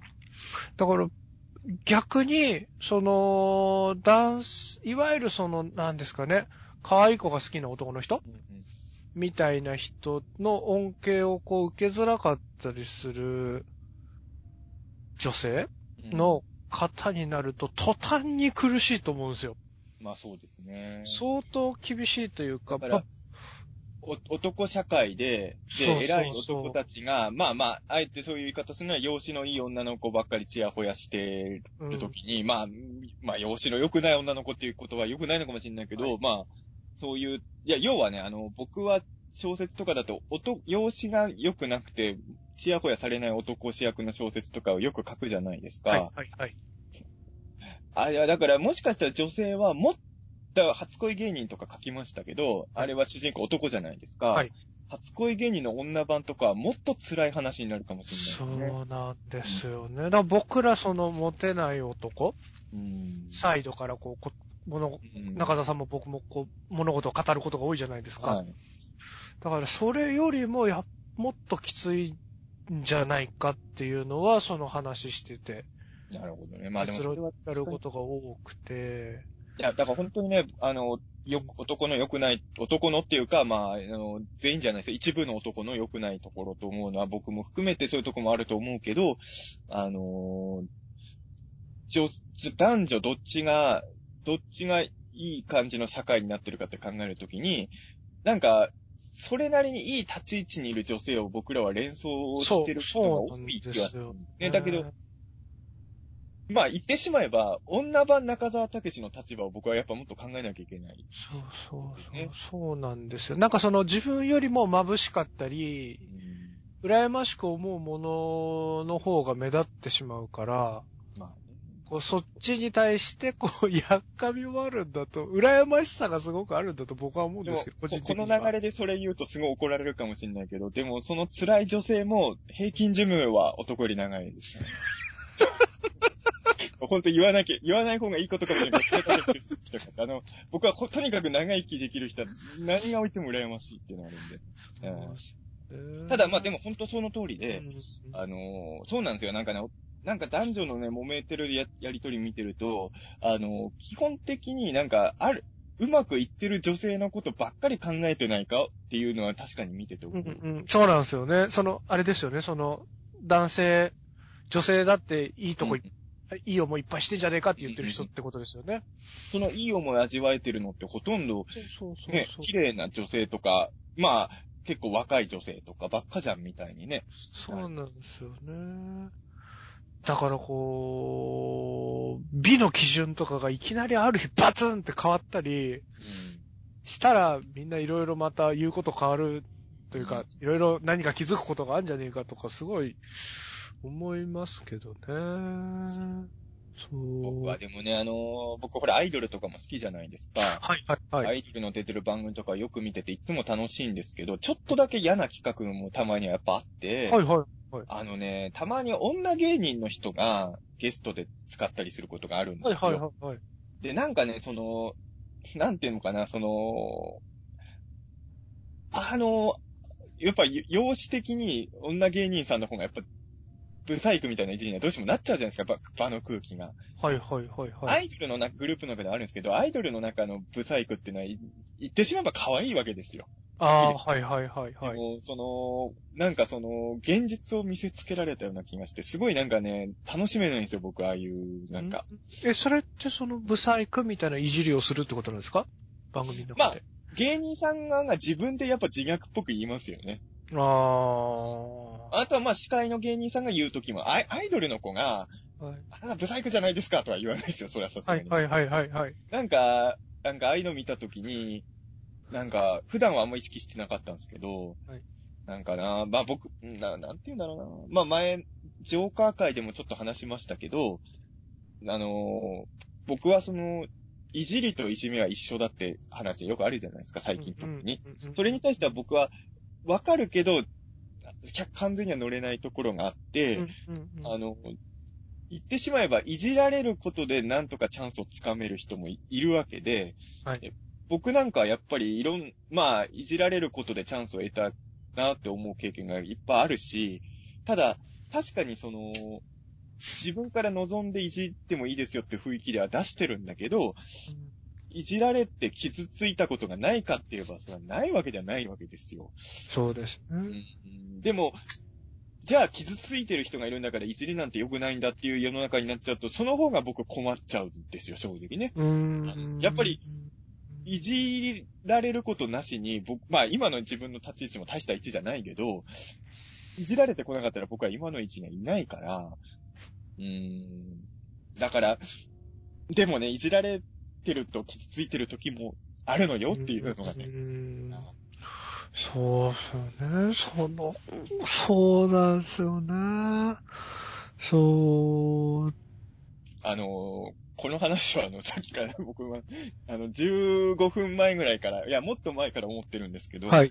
コンプライアンスの宣伝になってますね。すごい、その、すごい、結構前から気になってるんですけど、僕、あの、途中から迷い道に入っちゃってもいいかなと思って、あの、すごく脱線してるなとは思いつつも、でも、なんか大事なことの話をしている気がするから、中澤さんと意見交換したいなと思ってそのまま喋っちゃってましたけど、なんかすごい不安になってきて、これコンプライアンスを宣伝するために始めてたんだけど。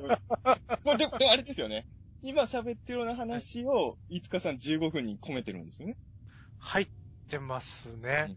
いや、だからこう、無自覚に、自分が気づいてなかった無自覚に対して、うん。あの、自覚的になってみたんですけど、まだ無自覚なとこもあるような気がするし、なんかこう、当たり前を疑いながら生きてるつもりだけど、うんまだまだ気づけてない悪い当たり前うん。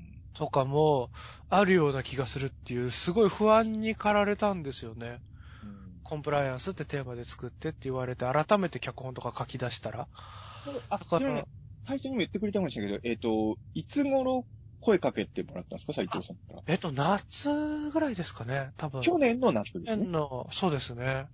制作期間はどのくらいですか、えっと、2、3ヶ月ですかね。まあ、その間他の仕事もしながらあですね。そうですね、しながらで。そうですね。ってってことか。はい。うんなるほどね。ですまあ、それはもう、えーさ、脚本とかも込みで2、3ヶ月ですか？えっと、そうですね、結構脚本だけ書いて、で、その後ちょっと空いたりとか、その、号が出るまでに空いたりとか、う別の仕事でちょっと忙しくて、、ね止まったりとかもちょっと挟みながらの感じなんですけど、うん。ですね。多分その、稼働した延べを入れたら多分3ヶ月ぐらいって感じですかね、きっと。一応予告は見たんですけど、はい、はい。あの、あ 一個、一番思ったのは、はい。あの、まあ、ど、普通の映画の予告みんなそうなんですけど、あの、ある程度名場面見せた後に、なんかキャストの名前がバンバンって出る、出てくるじゃないですか。はい、はい、はい、はい。その時にあの、斎藤監督のパートと、あの、岩切監督のパートで出てるキャストの方の名前出るんですけど、はいあの、飯塚作品に出るキャストさんらしき人のクレジットは一切出てこないなと思って。はい。そこがなかなかね、斬新ですよね。あの、もしかしたら僕何も本当知らなかったはい、んで、はい、はい。い声優さんで、はいあの、クレジットされるような人が出てくるのかが一切出てこなかったから、はいあれ？これもしかしてはい、またいつか、茨城警備隊パターンか？と思って、いや、それも。あの、すごくいいところに目をつけていただいて、なんかそこに関しては2点、3点、お4点したんですよ。なんかあるんだ。はいはい。そうなんです。な、どれが、はい。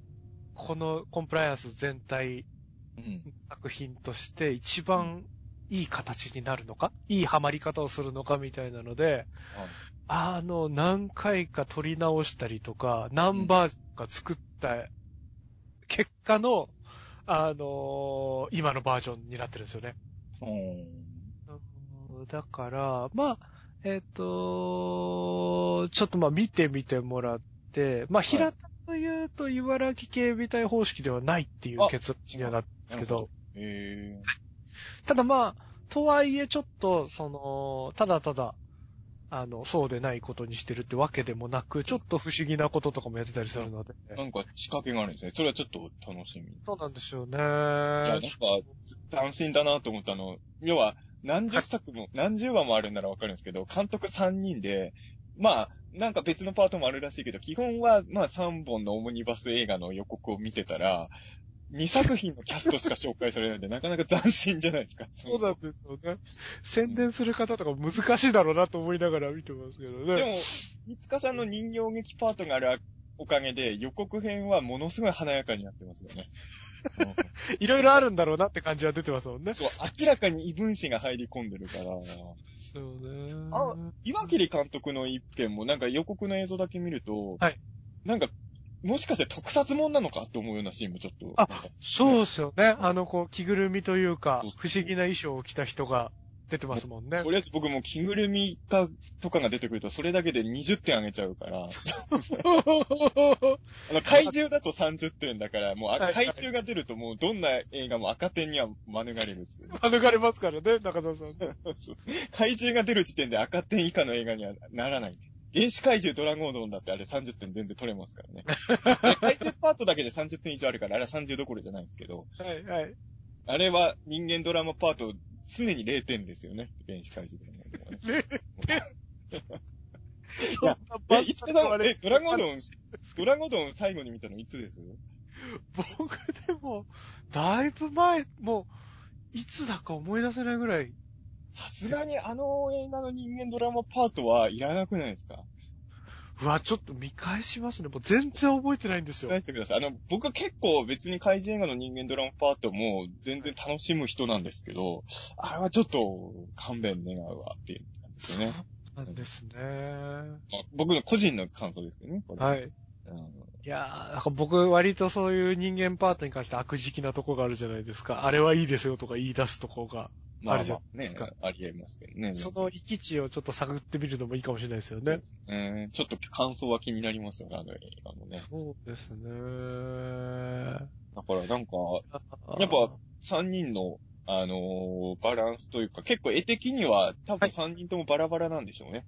そうですね。かなりなんか、図らずともバランスが良くなってるような気はしていて。だから、なんかこう、僕のやつが合わなくても、うん。あの、どれかしらやっぱりこう、フィットするというか、楽しめる？僕ね、いつかさんの映画で思い出すのは、えっ、と、えっ、と、ミュージックラボでしたっけ？あ、あはいはいはいはい。あの、飯塚さんの作品もあるからっていうことで、さがえ、さがえさんと一緒に見に行って、来てくださりましたよね。飯塚作品を見たくて行ったんですけど、はい。はい。なんか飯塚さんの作品が5分ぐらいで終わって、はいあと2本あったのかな？はい。その時も3本立てでしたよね。はい、そうですね。もう、あの、もうなんだろうな、いや、もうあの、飯塚さんの作品がもうあの、もうあれですよね。本当にもうおまけ中のおまけみたいな尺だったんで。いや、全然良かったんですけどね。はいはい短かったですもんね。なんか、それを目当てできたから、そうなんですよね。なんかその、せめてあの、ゴジラのと、おまけのとっとこハム太郎ぐらいのボリュームやっぱね、欲しいとか、その、飯塚さんの作品が一番ボリュームなくてもいいんだけど、はい。はい。割合です目当てがあまりにもあっさり終わってしまうっていうのがね、あの、切なかったけど、今回はそれより全然ね、ボリュームもあるし。そうですね。久しぶりに5分とかじゃないやつなんで、15分浴びせられる体験もちょっとしてもらえたら嬉しいあれな。、ミュージックラボの時って組み合わせって常に同じだったんですか？飯塚さんの時って。他の2作品は常にあの2作品。えっと、なんかその、上映する場所によって違ったりだったんですよね。東京は全部あれでしたね。じゃあ、どの作品のこと言ってるかバレちゃうんですね。いや、あのね、飯塚さんの作品が一番面白かったけど、これは本当に本心で思いましたけど、あのー、もう一本は僕好きだったんですよ、あの時もね。はいはいはいはいでもね、一本ね、すごい僕の嫌いなタイプで。出ましたよね。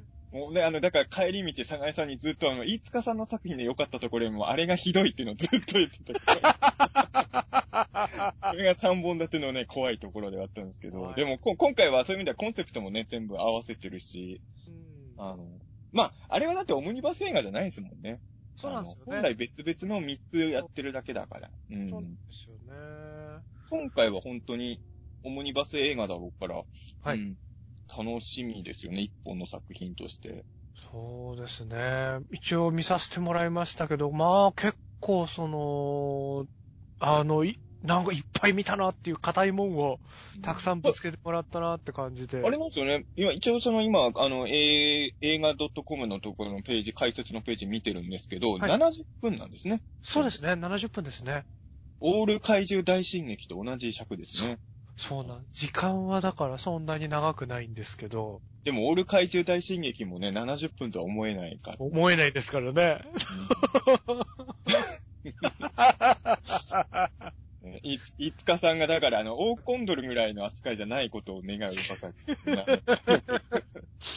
オーコンドル好きですけどね、いいですけどやっぱ、オーコンドルだとすると、あの、ミュージックラボ見に行った時と同じ感覚になっちゃうかもしれないんで。そうですね。いつかさんがオーコンドルかよみたいになっちゃうから。そうそうまあ、斎藤さんが、まあ、まあ、斎藤さんがまあ、まあ、ゴジラ、ガバラ、ミニラパートじゃないですか、多分ね。はいはいはい。そうそうな。だから、まあ、いつかさんせめて、えエビラパートぐらいをね。そうですね。そうですね。エビラパートぐらいは欲しいですなまあ、そんくらいにはなってると思いますけどね。よ、予告でほんと目立ってるからな。えあ、あと僕一個気になったことあって質はいはい問していいですか、あの、いつかさんがリツイートしてたんですけど、コンプライアンスのコラボカフェみたいのがあるんですね。そうなんですよ。今回、あのーかなりうん。いろいろ、あのー映画の公開に合わせてやっていまして、はい。なんか、つらつらと言っても大丈夫ですか？なんか、なんか、メモをめくる音が聞こえました。メモを今、バシャバシャと持ってき今日ちゃたんと語ることはメモってたんですね。そう、あの、いただきました。あの、告知事項として。あの、間の そ、そんなメモまでしてるのに、間あんな延々、その、僕は最初収録前に言ってましたもんね。こう告知事項とか全部済ませてから脱線しますって言ってたのに、そうですね。まあ言わないでで脱線してきましたよね。ね、いいですよ。ここに皆さんがたどり着いてることを祈る、あの、ここ来る前に聞くのやめてないことを祈るばかりですね。そうですね。こっからすごい大事なことを言いますからね。からそうですね。あのーそうですね。コラボコーヒー、あのーコラボカフェとか、、はいろんな、なんか同時多発、うんあのーコンプライアンス10みたいな風なうんことと称していろいろやってるんですけど、まあ、まず、えっと、渋谷。では、えっと、渋谷のロフトナインさんで、お。あの、映画の場面写真の展示と、あの、中澤さんが言ってくださったコラボメニューを展開していますと。渋谷ロフトナインといえば、僕と五日さんにとっては、大怪獣チャランポラン祭り鉄道を上映したところじゃない そうなんですよ。あの、斎藤匠監督のそうですよ前作にボロ負けしたチャランポラン祭り。チャランポラン祭りのやったとこじゃないですか。そうなんですよ。あそこでやるんですね。あそこでコラへボカフェというか、はいそうですね、コラボメニューを展開してまして、はいで、なんかそのあのーコンプライアンスを見てもらえたら、あの、ああ、あれのことなんだなってわかるじゃあ、メニュー見が。た後寄った方がいい感じですかね。そうですね。かなんかまあ逆に頼んでもらってこれなんだろうを覚えといてもらって、ああ。あのー見てもらって、ああ、これのことかでもいいですし、どちらでも楽しめる、こう、そうですね、つながりががっつりあるものから、なんかつながりが緩いものまで。はい、ドリンクとご飯と4種類ぐらいあるんですかね、多分メニューが。当然、飯塚さんの監督作品に関わってるコラボメニューもあるわけですね。僕のやつはないんです。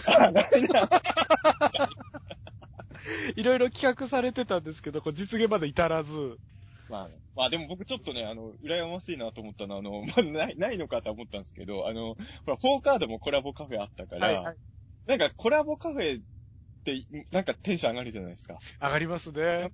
自分の関わってる作品のコラボカフェとか、なんか毎回、毎回じゃないけど結構何度もあるのが羨ましいなと思って。そうですね。実こう、時間がないかはい、頑張ってく、あの、皆さん、奔走してくださって、こう、頑張って、あの、ここまでこぎつけてるので、うん。あの、文句は何もないですけど、いあ、寂しいってはちょっと思いましたけどね。そう。岩切監督のコラボメニューあるんですか？岩切さんのやつが、おもし、あります。あ、じゃあ、いつかさんのだけないのか、メニュー。僕のだけないですね。俺はちょっと、それはいつかさん、あの、渋谷ロフトナインに行って、塩握りでもその場で握ってみんなに配るしかないですね。そうですね。そうです。ね。僕で勝手にコラボメニューを作って、あの、勝手に、勝手にアメちゃんを配るとかやるしかない。そうですね。なんか勝手にクッキーとか焼いてきますかね、なんか。でもあれですよね。あの、もちろんあの、当たり前ですけど、いつか作品コラボメニューがないにしても、あの、コンプライアンス自体がもちろんいつか作品の一部なわけですからそう、ですね。それはもちろん全あの一緒に、あの、はい緊急検証ザムービーにおけるアスカ明夫さんパートも僕の一部ですからね。そうですね。それはもうて ですね。で、えっと、コラボメニュー注文していただくと、あの、ちょこちょこ SNS とか、あの、でも出てると思うんですけど、コンプラガードっていう、あの、コンプライアンスってロゴが入ってるはい、黒いモザイクの板みたいな、おあの、か、紙のカードなんですけど、あの、はい。なんですかね、あの、プライバシーを守りたいときに、あの、目線を隠すようにあ入れたりして使えるような、あの、おコンプラガードっていうカードみたいなのと、あと、ステッカーもプレゼントあしてる。で、でさらに映画の半券提示で200円割引になるそうなんで、じゃあやっぱり映画見てから。見た方がいいですねそうですねじゃあやっぱり映画見てからのが絶対いいっすね。見たからですね。うん。では、同じく渋谷では、あの、はいアップリンク渋谷さん？上映館の。では、はい僕の作品のジオラマ展示が、お来ましたよ。はい。もうすでに始まっておりますので、渋谷でやってるんですね。渋谷ですね。なので、見てすごいみて。前、はいフォーカードのコラボカフェ最初にやった時も渋谷でしたね。そうですね。おー、いつかさんめっちゃ渋谷系じゃないですか。やったー 渋谷は、渋谷の、渋谷のドブ川歩かなきゃダメですよ。三輪あすみさんの歌をバックに渋谷のドブ川歩かなきゃ。歩かなきゃですね。そう、そういいっすねね。。あそうなんですね。あじゃあ、し渋谷、あれですよね、他の方々は別の場所で展示してるんですか？そうですね。今、アップリンク吉祥寺では、斎藤匠監督の白黒写真展。吉祥寺が斎藤さんなんだ。はいはい。そうですね。はい。で、あの、こう、スタッフとかキャストの、こう、なんですかね、バストショットみたいな写真を、斎藤さんが白黒で、自ら、いろいろ白黒写真家として撮ったやつがたくさん掲示されていて、で、なんかこう、公開後とかに、うんあの、僕らでその写真とかに落書きしたりとか、へえ。監督陣とかで、なんかいろいろ展示も変わっていくようなそうなんですね。ことがあるみたいなので、結構ね、長期間展示しようっていう感じなんですかね、考えとしては。なんか吉祥寺は、えーっと、2月いっぱいか3月頭ぐらいで、はい一旦引き払われて渋谷の方に合流するとかしないと。ちょっとまだ、あの、本決まりじゃないと思うんですけど、まあね、いろいろこれから決まっていくことですね。そうですね。で、えー下北沢はい。の方では、えっと、はいギャラリー劇団っていうところで岩切監督が、ああ、の、岩切監督も映るんですで、いろんな写真撮るのが、面白い。ライフワークでやってまして、今は映るんですなんですね。そうなんですよ。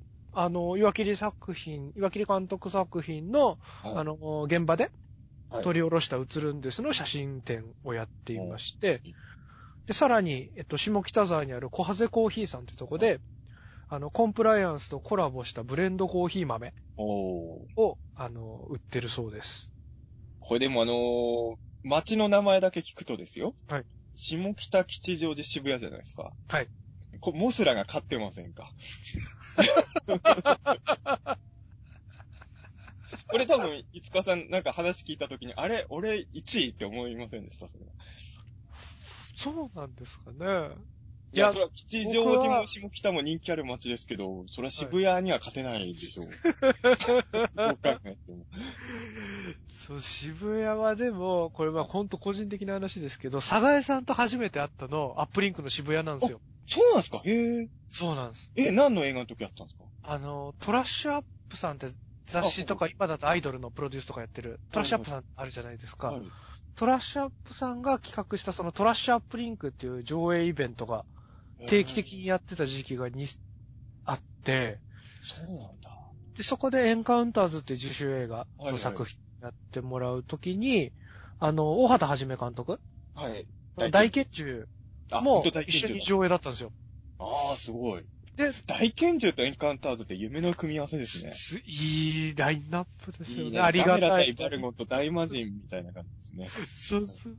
嬉しいですよね。で、だから多分、佐賀江さんが、その、はい大畑さんのその後撮る変変化？そうか。大拳銃目当てで来てたんですね、佐賀さん。そうなんです。変化に参加するから、あの、大拳銃見とかなきゃ、みたいな感じで多分来てたみたいで、で、そこで、あの挨拶、佐賀江さんが声かけてくれたのが初めてで、なので、ちょっとその、佐賀江さんと出会った思い出の場所でこう展示ができるみたいなのは、ウキウキですよね。僕は佐賀さんと出会いの場所、新宿ロフトプラスワンでしたけどあね。、そうなんですロね。フトプラスワンの楽屋が出会いの。えーえ、共演したってことですか？最初。えっとね、ぶ、あの、一部二部に分かれてて、はいトータルでは同じイベントなんですけれど、はい同じステージには結果的には立ってないって感じですかね。あの、一部で、佐賀江さんたちが真面目な話した後、二部で僕らが特撮面白話をするみたいな、そういうえスですね。だから、いや、実は今、あの、佐賀江さんの話してる。あの、ここの間、あの、僕言ってもいいんですよね。あの、佐賀江さんの奥さんから、はいあの、佐賀江さんの写真をもらってきたんで、あのー、へえ。見ながらちょっと目が合ってしまいましたけど、う佐賀江さん。ん。ラドンの後ろにいますけどね。いいですね。田中さんがあの、なんていうんですか、あの、あの、家と同じ写真です。パーってやってるやつですねあの、パーやってやってる写真1枚もらっあ、いいなぁ。家に飾らせてもらってるんですよ。いいですね。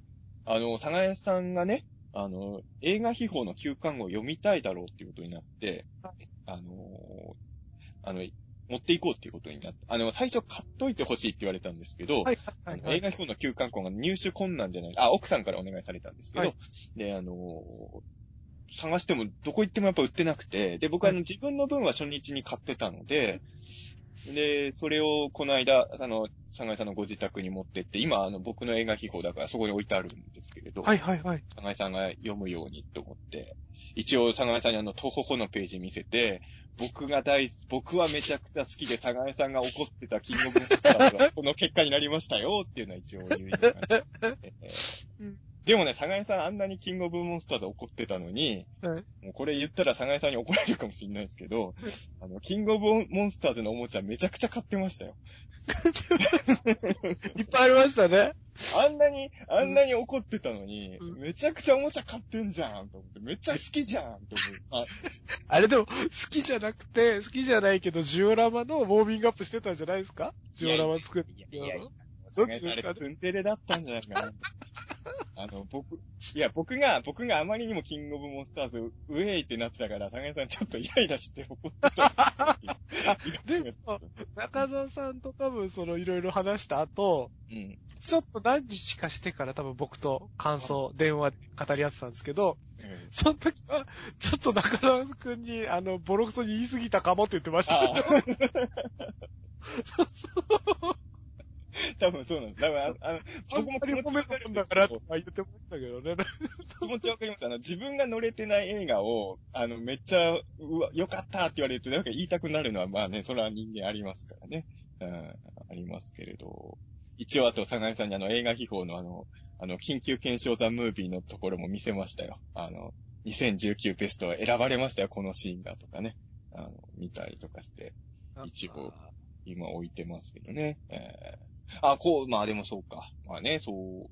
あれですよね、でもあれ、あのー、斎藤匠さんって佐賀さんとも面識もね、全然、面識っていうか、あの、同じ作品もかかってましたもんね。そうなんです。あのー、ご当地怪獣うん。の、こう、映画作ろうって酒井さんいろいろ頑張ってたじゃないですか。はい。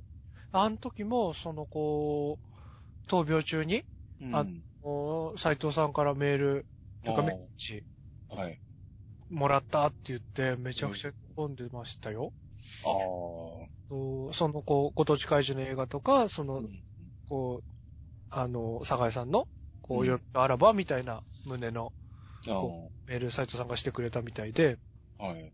そう、実際に実現したもので言うと、まあ、さ斎藤さんが声をやられてたメガ3とかは佐賀さんもスタッフで入ってるんですよね。そうですね。で、今回の、はいあ、忍者セールももちろん入ってもらってますからね。そうそう。で今回も、ああの、脚本協力というところで、レジットをさせていただきまして、スパイさん。今回のさ、え、もしかして、え、どうなんだろう？え、そうか。もしかしたら佐賀さんの遺作なんですかね？そう、そう。もっとガッツリ関わってるのあると思いますけど。まあまあね。ね。わかんないですけどね。あ、でも、でも、佐賀さんって本当アイデアマンの人だから、そうなんですよ。お話作りとかは、その部分のところって、もちろん造形としてはすごい評価されてるんだけど、その部分はもっとみんなに知ってほしいですよね、アイデアマンそうですよね。そうそう。だこう、造形以外のこととかお話とかも、たくさんいろんな構想を持ってましたもんね。こういうのが面白いと思うんだよね、とかそういうのも。もう本当にね、あの、僕と佐賀さん一応ユニット作ってたんで、はい。怪獣の。い 一個イベントやっただけで終わっちゃったんでね。うんまあ、なんか、まあ、なんかね、続けていきたいなとは思ってるんですけどね、あの、怪獣のの何かもね。そうですよね。はいもうんまあでもそれはちょっと売れ、いや、今、フォーカーでも今も再放送してますけど、はい。クレジットで佐賀さんの名前見るたんびに、ややっぱいろいろ思うことありますようね。そうですよね。だからこう、今回、あの、見てくださった方で、酒井さんのこととかも知ってる方とか、うん。いたら、どの辺が酒井さんのアイディアなのとか、まあ、こう、どこに脚本協力してもらったのとか、ぜひ劇場とかいたりとか、まあ SNS とかでも何でもいいですけど、うん。絡んでもらえれば、あの、こっそりお教えするので、正解はすぐ教えてくれるんですね。もちろん、あの、あまあなんかネタバレになっちゃいそうなことだったりもすうる、なんかその辺気をつけなさいならば、ちょっとあの、DM とかでですけど、うんすぐおお教えするので、あの、ぜひぜひ、言ってきてもらえたらと思いますよね。鉄夫のパロディとかあったらすぐサガヤさんだな。スケバンデカのパロディとか入ってきたら、サガヤさんかなって思って。でもスケバンデカのパロディはサガヤさん厳しいですからね。あの、そうですねやっぱ思い入れがあるから、あの、僕ががウルトラゾーンで脚本やった時にちょっとスケバンデカっぽいことやったじゃないですか。はい、はい。サガヤさんね、安易にスケバンデカをやってほしくないからの。やっぱこだわりある人はね、やっぱなかなかそれはありますからね。そうですよね。だからもうその話を聞いて、僕もスケバンデカ好きだから、こう、なんかややりたいなと思った時に、あ、いやるのやめとこうって。ね、いや、でもね、それはやるべきですよ、やっぱり。僕はあの、スケバンデカを使いながらスーパー X2 オマージュをやりたかったっていう、なかなか、なかなか頑張ったね。あの、人工、人工ダイヤモンドを使いますからね、スケピオイなんてあのそれをやりたかったっていうだけですね。うん、うん、その、いいですね。ね、だからやっぱりはい、いろんな人、まあそうか、去年の夏ですもんね、そっか。そうですね。だからこう、こんな話とか脚本やってる時とかは、あの、電話で話してて、なんか病状とかも落ち着いたらなんか造形とかでもはい。手伝ってもらったりできますかねでも作るもんいっぱいありますもんねみたいな話をむにゃむにゃ。あ、でもね、してたのそれで思い出したけど、覚えてますけどねそうですね。そういう意味では、サガさんのこれ、もうどれが遺作かわからないんですけれど、あの、まあ、あんまり、まあ、言えないとこもあるからですけど、はい。サガさん病院からいろんな人に最後にいろ、最後っていうか、まあ、その時点ではサガさんもちろん最後のつもりはないと思うんですけど、いろんな人にいろんなアイデア残してるはずですよ。僕も、あの、いつかさんじゃない方からそれっぽい話聞いてますね、そういえば。うん。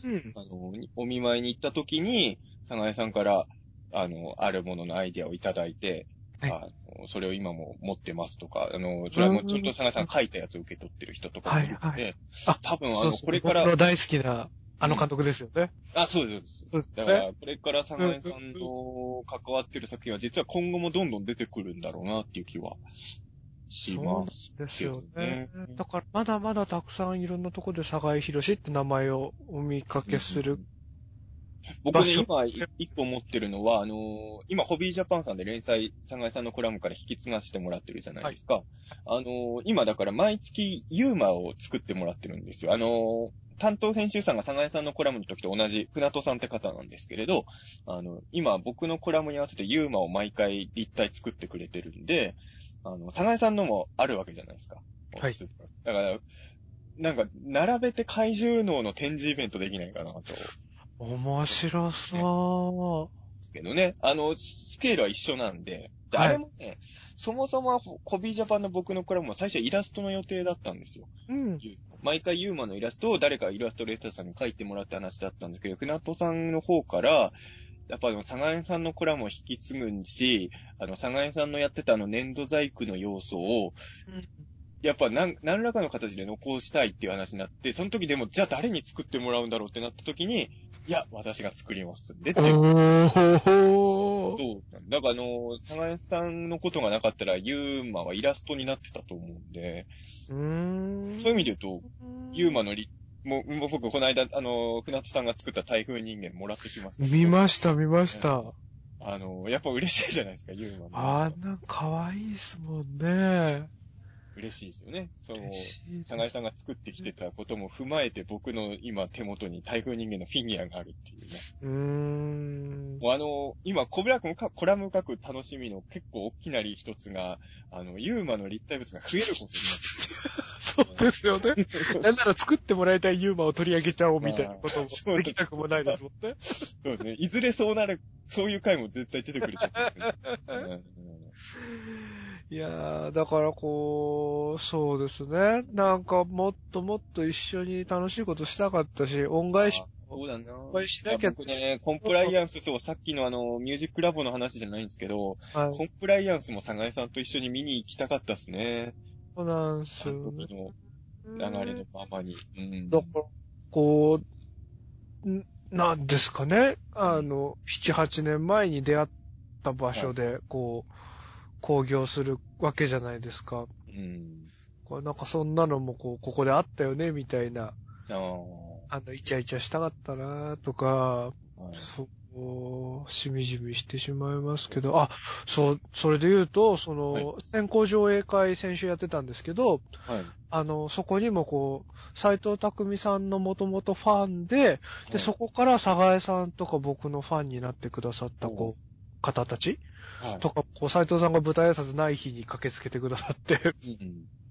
なんか斎藤さんの、あの、佐賀江さんの、うん。こう、思い出をちょっと語り合ったりとかロビーでしてたんですけど、なんかこう、やっぱり佐賀江さんの、こう、なんですかね、痕跡というか、うん。あの、こう、繋いだものみたいなのが、すごいそこかしこにやっぱ僕の人生の周り、まだまだすごいたくさん。まあ、それは本当僕も、まあ、まあまあ、大宇宙のさんの初期愛でも確か言ってると思うんですけど、そもそも僕と飯塚さんを紹介したのは佐賀さんですからね。そうなんですよね。そもそもそうでしたよね。こん。なわけのわかんない番組も始まってない。まあ、口になってるの佐賀が、佐賀さんが残したものの中でもトップクラスにどうでもいいものがこの大宇宙のお茶 竹さんと高しのような気はしますけど、えーでもまあね、本当に、そうですね、飯塚さんと出会えたのもそうだし、うん、いろん、まあ昨日会ってた岡さんも、うん佐賀さんの紹介ですからね、最初は。そうですよね。みんなそう、田口さんとかもそうか。だから僕は、まあ特に映像関係の知り合いってかなりの大部分僕は佐賀さん入り口ですからね。うーん。ここはね、本当に。まあ、ねまあでも今回は、そうか、今、そうですね。今すごいどうでも、すごいどうでもいいこと言いそうになっちゃいましたけど。ななんですかなんですか？いやいや、だから今回は、あの、ミュージックラボの時みたいに帰り道に佐賀江さんに、あの、あれはダメだったなって言わずに済みそうだなっていう。本当言わなくていいことを。いや、でも本当にミュージックラボの時は、本当一本すごい嫌いなやつがあったんですよね。こういう映画嫌いだわっていうのがあって。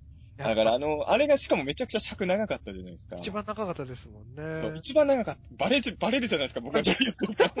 まあ、まあでも、その、弁明をするとはい、僕ら、その、いろんな男の人の、こう、あの、ヒエラルキうん。ーの中で、こう、あれですよね。僕らよりも上のヒエラルキーにいるのに、すごいどん底だみたいなこと言ってんのが、僕らはすごい。悲しかったんですよね。すごい嫉妬しちゃって、そそうう、なんか、お、お前らみたいな恵まれたやつが、うしうしやがってみたいな。そうそうそう。いやだから、なんかね、そうなんですよ。なんか、見てる間ずっと僕はなんか、なんか悲しい気持ちになってきちゃって、いや、だから、2本は良かったんですよ、あの時はね。はいねもう1本は面白かったんですよ、僕は。うん。まあ、中ら、澤さんがもうちょっとこう、あれですよね、モテてたりしてたら、僕も中澤さんもちょっともう少しこう、モテてるうん。立場だったりしたら、うん。こしっくりきたのかもしれないですしね。だからこう、映画が悪いっていうよりは、こう、僕らのうん。人生いやでも、でも、さこれすごい悪い言い方かもしれないし、はい言わなきゃ方がいい表現かもしれないですけど、飯塚さんの作品も一緒に上映するわけじゃないですか。はいはい。飯塚さんの作品を見に来るような奴らは、みんな みんな満たされてないんだから、そう、いや、そんなことはないよ。そんなことはないんですけど、その時はそう思ったんですよその時の、その時の僕はそう思ったんですよ。あの、いつかさんの作品を見に来るような人は満たされてない人たちなんだから、そういう人たちに見せるには乱暴な映画だよって当時は思ったんですよね。今は、今はいつかさんの作品を見てる人がそういう人ではな、じゃない人もいるってのはもちろん知ってますけど、あの、あの頃の僕はそう思っちゃったっていうね。まあまあまあ。でも、あれですよね。ムージックラボ全体で考えると、こう僕と、あと河村清人監督と共同で作ったやつだったんですけど、僕と河村さんの作品の方が、こう、ちょっと、あの、イケてる度合いあの、ムージックラボ全体ってどちらかというと、こう、ちょっとイケてる人たちの映画なので、確かに客層がちょっとね、おしゃれだったじゃないですか。そうなんですよ。そうなんですよ。あのー、浅草東宝とは客層が全然違うから。浅草東宝にはあんな客層来ないですもん。そうなんですよ。うんおしゃんな人いっぱいいる感じの、こう、イベントですからね。いや、だからあのー、もちろんおしゃれが悪いことは全然ないんですけど、やっぱおしゃれなものに対してのなんか敵対心がやっぱり どうしてもあるから、なんかおしゃれな映画に対する敵対心がね、やっぱあの、あるから、なんか、おしゃれな映画を見るぐらいならゾンビーバーとか見てた方が絶対いいと思っちゃうから、うん、それも良くないんですけどね、それもね。悪い整理です。根深いやつですからね。悪いやつですからねそ。れは良くないっていうのは自分でも分かってるんだけど、いや、もう本当にね、さっきから言わない方がいいことばっかり言ってます。なんか、おしゃれな格好で映画館来るんじゃないよとか思っちゃうんですね、そのね。本当に言わない方がいい発言。ボロそうねなんか、そうなんですよ。なんかね、本当にもう、いや、まあ、どんな人でもね、映画、ちなみにそう考えると、コンプライアンスの客層はどんな感じになりますかね？あ、どうなるんですかね。なんか、えーっと、そこも分かれそうな感じがするんですよね。うん斎藤さんの客層、岩切さんの客層、うん客層、あとはその音楽提供してる狐火さんとあか、あ。あの客層もまた違うだろうし、キャストさんの客層もいますもんね、もちろんね。そうなんですよ。うんだから、結構その辺も注目してるとこではあるんですよね。飯塚さん目当ての人は分かりやすいように、バールベアのマスコット全員つけてくることにします。まあ、全員が持ってるわけじゃないんでしょうけどね。ええぜひ、そうですね。あの、何か、あれですよね、こうアピールしてもらえたら。でもあの、ギャラクススバッジがイギリスで盗難にあってなければつけていきたかったんですけど、そう。イギリス人にギャラクススバッジを盗まれてるんで、僕は。うんでも、先行上映の時に、はいバールベアのマスコットつけて、てくださってる方がいらっしゃって、あの、ほっとしましたもんね。あの、こう、あ、一人はいてくれたと思って。でもわかります。あのーいや、あのーまあ、飯塚さんにはちょっと失礼な言い方になっちゃうかもしれないですけど、やっぱ僕もたまに自分よりすごい売れてる人と一緒に仕事することあるじゃないですか。はい。イベントとか出るときに、なんかあの、僕目当ての人果たしているんだろうかってなりますよね。不安になりますよね。すごいスターの人と仕事するときってすごい怖くて、集客に1ミリも貢献してないんじゃないかとかね、不安になるんですよね、あれね。うん。だからあの、飯塚さんのファンの方は、あのコンプライアンス見た後に積極的に、飯塚さんファンだって分かるような感想をどんどん つけて。いや、でも本当に、そうですね。で、僕、やっぱその劇場でちゃんと自分の作品がかかる、うん。それなりの尺のものがうん、かかるのって結構久しぶりなので、ちゃんと、だからこう、やっぱり、なんですかね、映画を捨ててテレビに行ったみたく思ってる人もいるでしょうし、思っています？そんな人。わかんないですけど、だから被害も、被害妄想かもしれないですけど、うん。こう、なんか、もう映画は、あの、映画じゃやっていけないからみたいな風な、こう、怖い人たちもいるのかななんて思って。あいるんすかね。もうそんな、そんな、そんな昭和60年、昭和60年じゃない1960年代みたいな思考の人まだいんのかな。なんかまあ、いるような勝手な被害妄想を広げてるんですけど、なんかまあそういう方たちにも少し示せるかなというか、もちろんその映画としても、あの、やりたいんだよっていうのが示せるいい機会かなと思うので、なんか、やっぱりでも僕の中で飯塚さんって、まあ、監督かもしれないけど、やっぱり映画監督ってイメージがありますけどね。なんか映画館で上映するしないは別としても、嬉しいですけどね、そう言ってもらえると。出会った場が映画祭ってのもあるんでしょうあ、まああ。まあまあ、それもあるかもしれないですけどね。そう。だから、あの、まあ、あの、久しぶりの、こう、長めのものの映画館でっていうことでも、こう、なんですかね。で、また、あの、別、なんですかね、企画としても、はいこう、ちょっと、あの、今までみ、僕の作品を見てくれてない方とかも見てもらえるチャンスだし、間違いないですよね。そうそうそう。だからなんかこう、なんですかね。あの、今までも追っかけてくれてた方は追っかけてくれた方で、なんかそういうこう別のものと僕の作品が混ざってる状況とか、が、とか初見の人がどんな反応してるのかとかをちょっと、まあ確かにそうですよね。もう、映画祭とかだと飯塚さん有名人だから、割と飯塚さんが作る作品っていうもののファーストインパクトはもうなかなかないじゃないですか。確かにそれは、今回は初めてあ場所によりますけどね。はいはい。飯塚さんの表現を初めて見る人いますよね、今回絶対ね。そうなんですよね。だからちょっとそういう、こう、新しい新鮮な反応とかが、あの、見られたりするのも楽しみだなと思うので、一応さっき調べたんですけど、あの、公開初日の舞台挨拶付き上映はもう、飯塚さんも登壇されますけど、あ完売してるんですね。わ、そうなんですね。早いっす僕ね。見見たら、はい、なんかあの、もうすでに、2回あるんですよね、初日舞台挨拶ね。あ、えーっと、渋谷が2回、吉祥寺3回ですかね。あ、すみません、僕、じゃあ吉祥寺はどうだろう僕さっき渋谷だけ見たら、とりあえず渋谷の2回はもう完売してます。お、吉祥寺はまだ三角ですね。で、なんかまだ、はい今日、今収録してる段階だと、あの、はいか、アップリンクの会員だけの先行予約なんですよね。で多分、今日日付変わって今日の10時とかから一般なんで。一般の方たちが予約したら埋まっちゃうのかな？まあ、埋まると思いますけどね、あの、初日の舞台挨拶はね、おそらく。そうっすよね。あとはなんか一回だけ多分、夜の回だけ斎藤さんが登壇しなそうな回があるんで、そこだけ残ったらすごく寂しいですよね。初日ですか、それも？初日。なるほど。そうまあ、ね。あの、舞台挨拶は初日以外も予定はあるんですか？まあ初日ぐらい。おそらく、あのーやっていこうみたいな話は聞いてますかね。こうみんなで調整しながら、はい。はい。なんか、飯塚さん単独舞台挨拶の日とかも多分あるんですかね？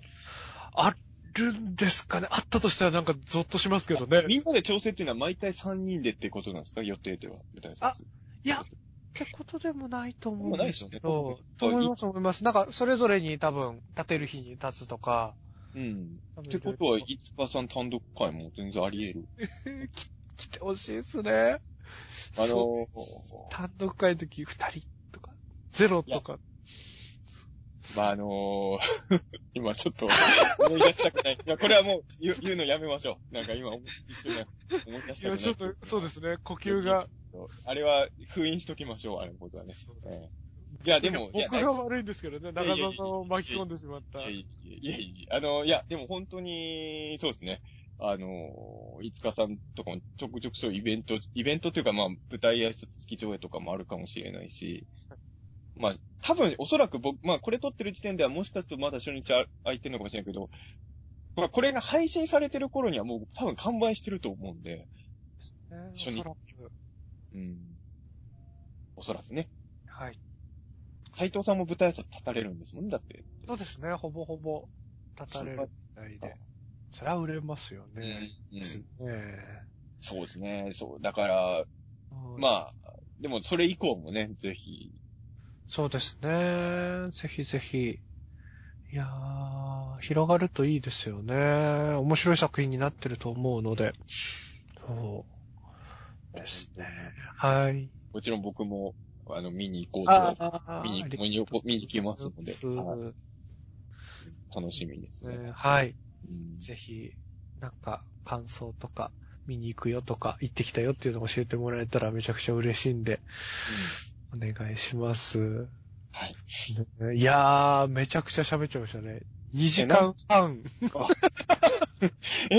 これもしかして第一のじゃ過去最長回じゃないですか。最長かもしれないですね。あーまあ、それだけコンプライアンスという作品に思いがあるということなのか、間に映画と関係ない話をしすぎているか。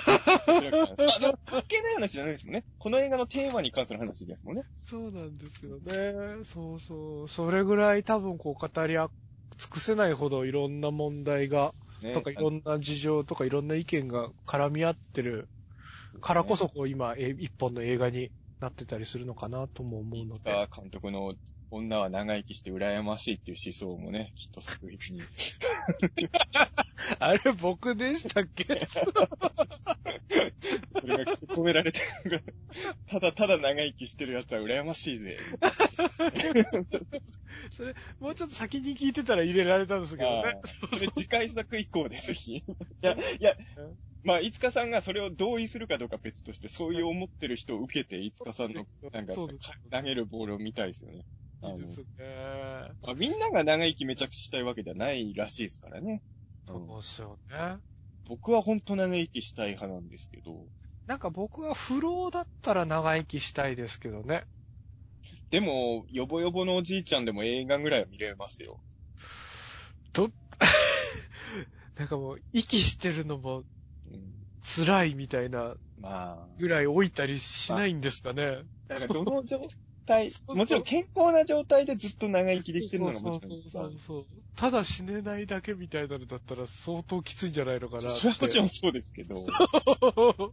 いや、でもね、僕本当に、うーん、いや、最近本当思うんですよ。あのーまあ、サ井さんが亡くなられたこともあるのかもしれないですけど、まあ、言われてたじゃないですか、サ井さん自身も、新ウルトラマンは見たいなって言ってたじゃないですか。言ってました。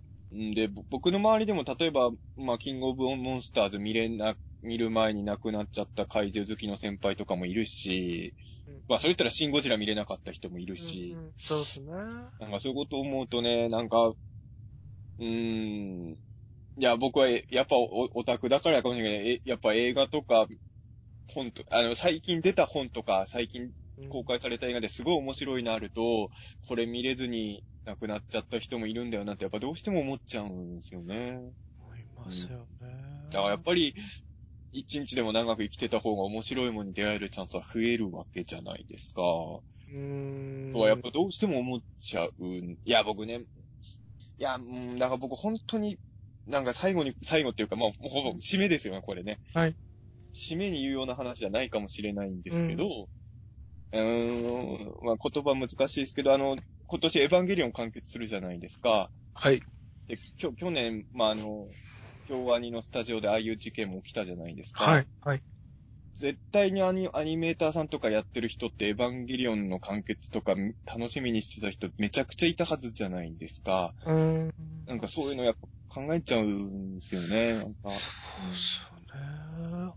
まあ、だから、だからじゃないか。えっと、うんその亡くなった方が行く世界があるのかないのかとかが僕はすごく気になっていて、はい。なんか、佐賀江さんとか、そういうこう、ふあの、もっと行きたかっただろうに亡くなってしまった方たちが、なんかスーパーハッピーワールドに、うん。死後の世界にいて、で、うんこっちの世界の、こんな苦労してるけど、長澤くんも飯塚くんも早くこっち来りゃいいのにみたいな感じで、映画館とかもこう、勝手に見放題で、うん。こうい、こっちの現世も見れて、スーパーハッピーワールドみたいなあっちの世界があるのであれば、うん。早く合流したいじゃないですか。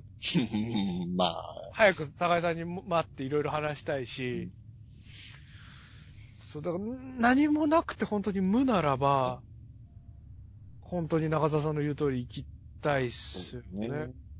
いや、でもね、難しいですね。さっきの、あの、すごいも元に戻ったの、今、テレビで、あの、コンプライアンスで幽霊やれないとこが増えてる理由は、やっぱそこで、やっぱり、幽霊がいるって思うことが、ただ、あの世が救いみたいになっちゃうのも危険じゃないですか。うんだからまあね、そこら辺は考え方が本当難しいです。難しいですよね。そう。いや、でも、うんまあでも本当にあのーそうなんですよ。だからあのー長生きなんてしたくないっていう人がいるっていうことは、僕も一応ね、売れてないし、大して影響力だけど、作品を送り出す立場の人間だから、うん。まだまだ影響力がちっちゃいんだなって、そういうとこは無力感を感じますけどね。あの、僕は、あうんの、本当に、ゴジラとかのおかげで、こんなに性に執着する人間になったんで、うん。それはもうこんだけ面白いもんがあるのに、長生きしたに決まってんじゃんってなるけど、はいはい。うん、だから、長生きなんてしたくないよっていう人に会うと、あの、特に僕の友達とかに言言われると、はい俺の作品にはまだパワーが足りないんだなって中澤さんの作品をうん見続けたいからってことですもんね。そう見続けたい、見続けたいからって。っていうふうにも思っちゃったりはやっぱしうます。ん、ね思いますよね。なんか誰かにとっての生きるモチベーションに、まあずっとじゃなくていいですけど、一瞬だけでもとか、うんもう死んじゃおうかなって思った時の一瞬踏みとどまる何かとかにだけでも慣れたらとかはやっぱ思いますよね。そうねそのなんか作ったものに救われてきた人僕らとしてはって言ったら変ですけまあど。、そう。だから僕はやっぱりうん、そうなんですよ。だからこのコンプライアンスとこ言うと難しいのは、あのーなんか、コンプライアンス的な理由で消されそうになってるジャンルの中にも僕を救ってくれた作品って本当いっぱいあるかはいら、そうですね。だ、だから、コンプライアンスは大事なんだけど、なんかコンプライアンスを武器にいろんなものを、もうボンボン消していくのはやめてってやっぱなっちゃうんですよね。あの、俺あれです。助け、いや、もちろんね、僕が救われたもので傷ついてる人もいるとは思うんですよ。これ本当難しい問題で、あの、誰かにとっていいものが誰かにとっては武器になるっていうのはもう絶対あることじゃないんですか。それが世の真理ですからね。正義とか白黒だって、反対側から見たら反対の正義なんですからね。こですよ。もしあの、うんこの大宇宙の王者をあの、ミュージックラボのあの、あれを撮った人が聞いてたら、めっちゃ傷ついてるかもしれないんですう。よ。そうですよ。そうですよね。そう。よ。そう。いや、でも本当にね、うーん、だから、そう、むず、難しいですよね。でも、やっぱり、だから、僕はエンタメです。エンタメで傷ついたこともあるんですけど、もちろん。はい、はい。あのでも、どっちかっていうと、やっぱ救われた回数の方が多いから、僕はエンタメに甘くなってると思うんですよね。ね。これは良くないかもしれないです。あの、要はその、映画を面白くするためなんだからいいだろうみたいな定義もあるじゃないですか、い意見としてね。はい、はい、はで、い。それって多分正しくない、正しくないっていうか、まあ正しくない時もあると思うんですけど、はいはい多分僕は多分映画とか、まあ小説とかそういうものに対してちょっと甘くなってると思うんですよ。やっぱり自分で言われたっていうのが多いから。うん。でもそこはちょっとね、冷静に見なきゃいけない時もあるんだろうな、とも思いますけどね。そうですよね。だから、こう、どのぐらい救いになるか、どのぐらい傷つけるかとか、想像して、ちゃんと自覚的に、こう、作る方は球投げないとダメだと思いますよね。その、やるなってことでもないし、やれってことでもないですけど、こみんそうですね。だからみんなもうちょっと、あのー表、表現者はやっぱり人を傷つける可能性っていうのはもちろん、い本当に意識してんのかっていう人もいるじゃないでう、すか。そうそう、そうなんそうなんそうなんです。最終的に悩んだ末に、そうそこに行くんならまだともかく、そうなんですよ本当に無自覚に、お前はこんないろんな人傷つけちゃってみたいなのは確かにね、まあうーん良くないとは、まあ思い、まあでも言ってる僕も無自覚にいろんな人傷つけてるかもしれない。そうなんですよね。いや、だから、こう、この放送っていうか、この、ポッドキャストとかに関しても、なんか僕らやっぱこう、まだまだ売れてない、くすぶってる、なんですかね、泥すすってるドベみたいな視点から話すじゃないですか。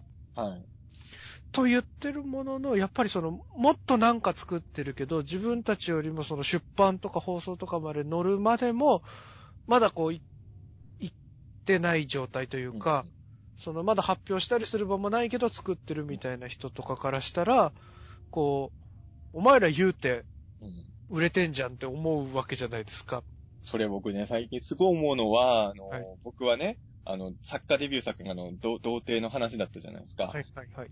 で、あの、あのと、あの頃僕はリアル童貞で、まあ童貞を扱ったイベントとかにも出たりもしてたんですけれど、やっぱり、あの、やっぱり、一回でも彼女いたことある人が、俺モテなくてとか言ってるのを聞くたんびにすごい傷ついてたんですよ。うんうんうん腹も立ってたし、うん。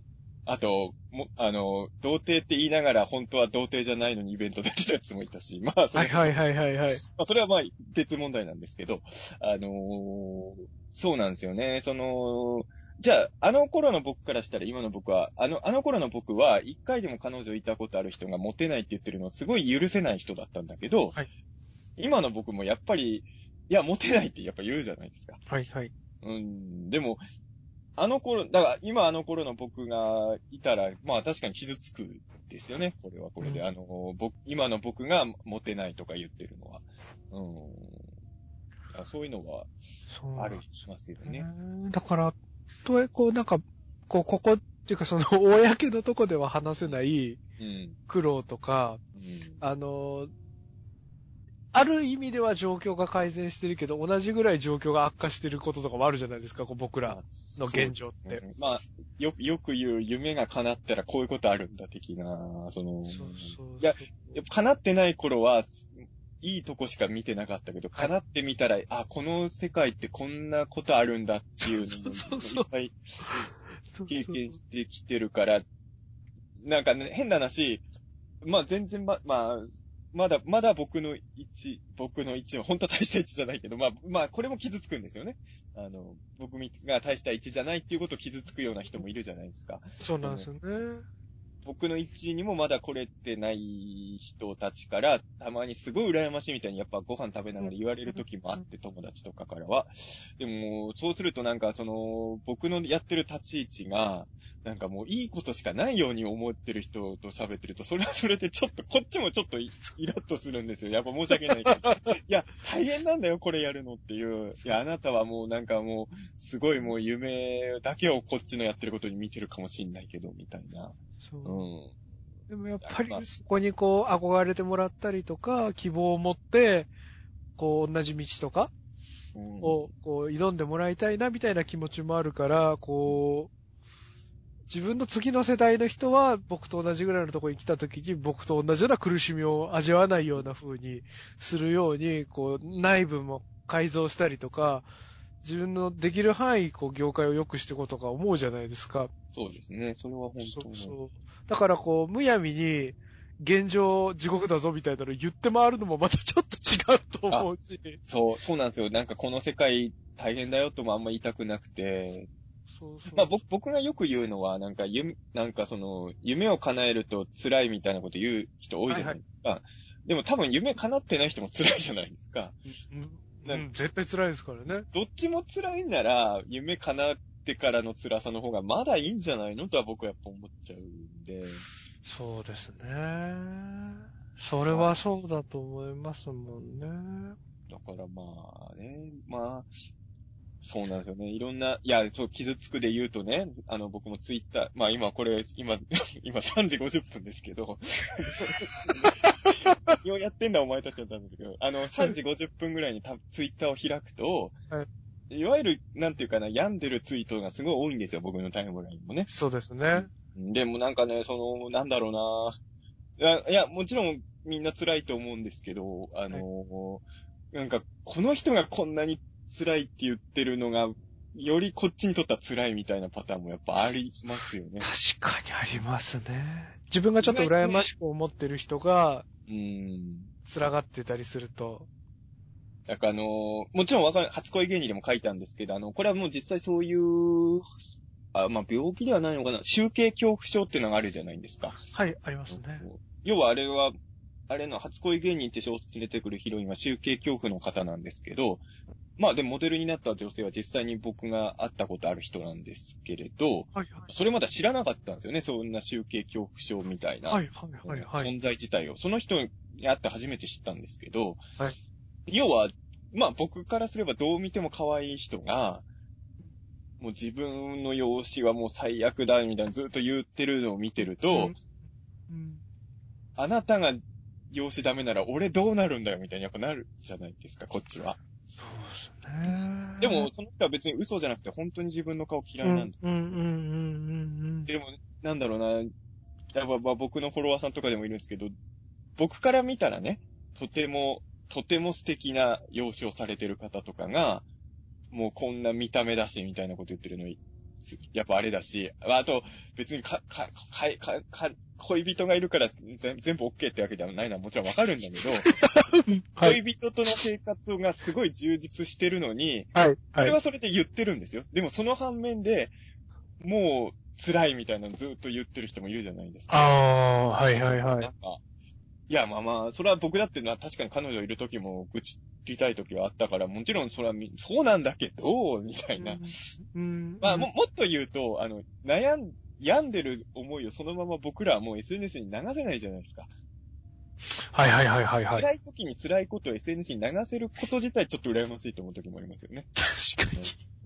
そうね。まあ、つぶやきですから気にせずやればいいんでしょうけどね。なんかちょっとこう、考えちゃうときありますもんね。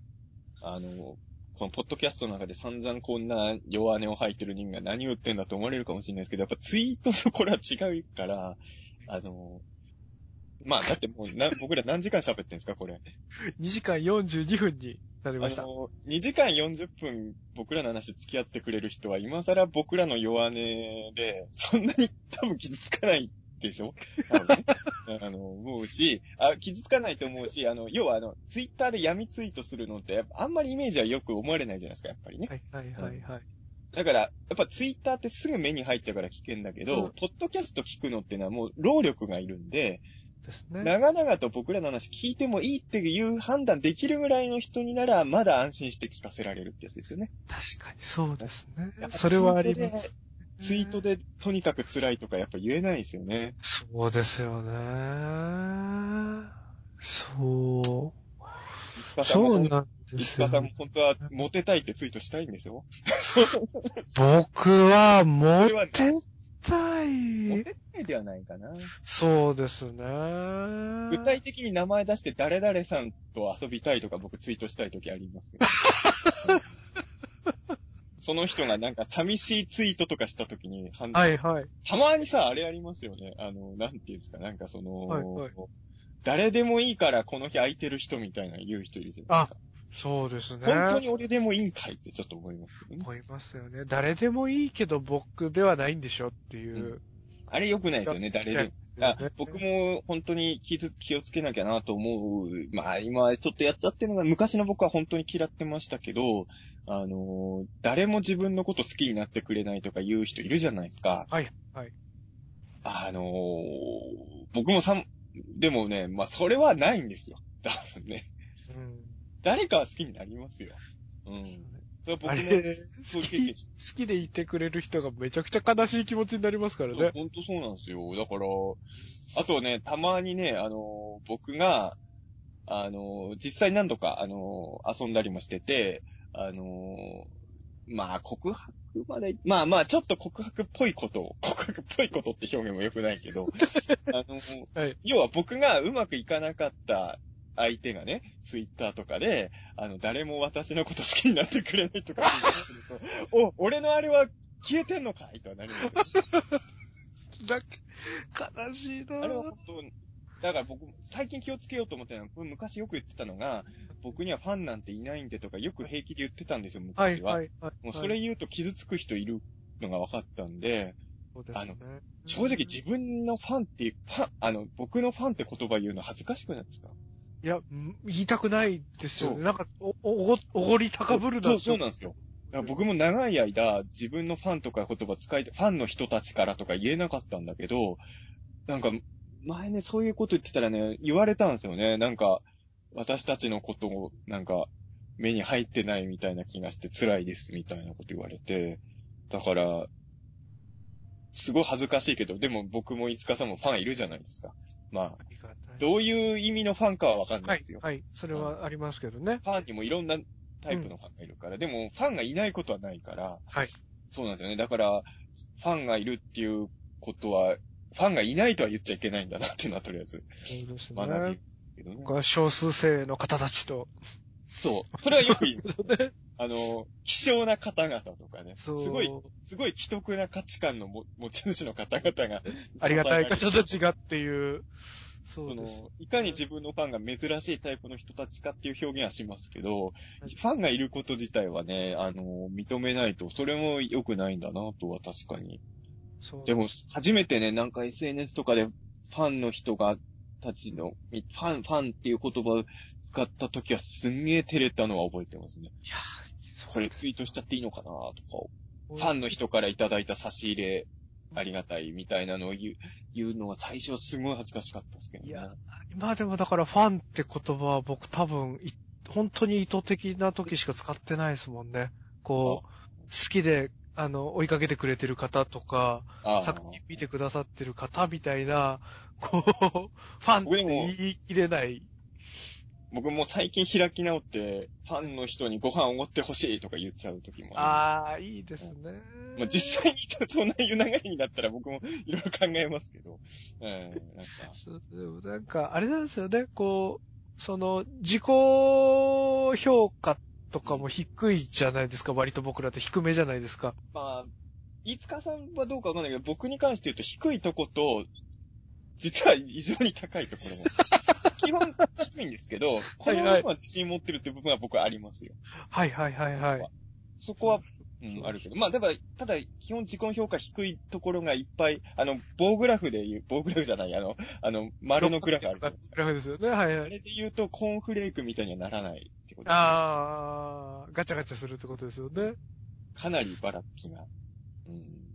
やっぱそういう、ちょっとそのばらつきがあったりとか、100%自分、その多くの部分、自分の大、部分をこう肯定できてなかったりすると、なかなかこう、そういう物言いとか、多分その全然気にしない方からしたら気にならないような表現もなんかこう、自慢になるんじゃないかとか、うん。なんかうぬぼれてんじゃないかとかってこう、気持ちが湧いちゃって、うん。つい、つい謙遜としてなんかこう変な表現をしちゃって。傷つけちゃうことは気をつけないといけませんよね。まあでもね、難しいですよね。自分にはファンがいっぱいいてとか言ってるやつも嫌じゃないですか。そうなんですよ、まあ言い方にもよりますけどね、これももちろん。全然言ってもいい人もいるんだけど。なんか独自の単位とかつけてる、な呼び名をつけてる人とかってなんか嫌味がなくていいなって思いますよね。まあ、そう、なんかやっぱ今日、いやだからね、最近ツイッターとかだと、誰のこと言ってるかバレるかもしれない。まああのね、あの、自分のフォロワー数を自慢して、はい。自分が言うことで、あの、影響力、こ、こ、これの数字がこんだけ変わったりもするみたいなことすごい言う人いるんですけど、なるほど。それは恥ずかしいやつだな、とやっぱ思うんですよ。そうですようんね。まあでも、フォロワーさんいなくても立派な人いっぱいいますからね、別に。なんかフォロワー、まあそうですね。でも最近本当に、本当あるらしいですね。なんか仕事オファーするときも、フォロワーの数見てあ、多い方オファーするって本当ああります、るらしいですねあります。全然あると思いますよ。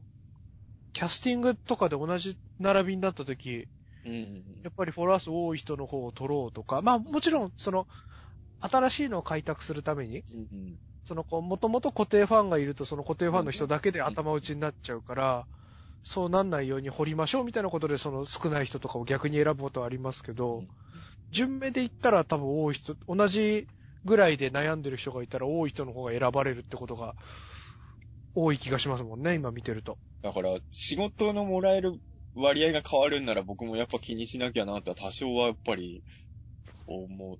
僕ね、そういう意味で言うと、まあそれだけが理由じゃないんですけれど、はいえっ、と、2年、2年か3、2年前ぐらいかな、ちょっと正式なところはわかんないですけど、ある時期までは、相当変な絡み方してくる人とか以外は、基本フォロー返してたんですよ、ツイッターも。はいはいはいはい。でも、に、何年か前からか、2年前ぐらいかな？あの、要はその、フォロワーさんの数のが多い方が仕事もらえるって言ってフォロー数より。へ結ー。相互フォローで多くてもそんなに評価されないっていうふうに。なるほ。ど、なるほど。うん。だあ、から、そうなんですね。何万人もフォロワーがいても、こっちも何万人もフォロー返してるのは、そんなに、それよりは、こっちはフォローそんなしてないけど、フォロワーさんが多い方が、あのー仕事もらえるみたいなのを聞いたから、へちょっと数年前から返す割合は相当減らしたんですよ。あそれ、そは、うなんですね。その前まではほぼ返してたんですけど、はいはいはい。まあそれで実際に僕の仕事が変わったかどうかはあんまりわかんないんですけど、仕事、正直ね、そんな稼げてる人間じゃないから、仕事もらえるかもらえないか死活問題なんで、死活問題ですからね。そう考えると、フォロー本とか。当だ。今中澤さんのツイッターをちょっと覗き見してますけど、倍ぐらい違うんですね、フォローとフォロワーで。そうですね。だから、ありがたいことに多分この2、3年ぐらいで、なんかフォロー、逆に言うとこの2年ぐらいでフォローする人がすごい増えたんですよね。うーん、すごい。から、まあでもね、難しいですよね。そなんかでもそれも嫌なんですけどね。なんか、そういう数で仕事選ばれちゃうっていうのもそうですね。嫌だけど、ど圧倒的に仕事をももらうケースのが多い人なんで。うーん、そうですよねそうですよね。僕、そうですね。僕は、イコールぐらいな感じだからなあ。でも全全然それはいいと思いますけどね、別に。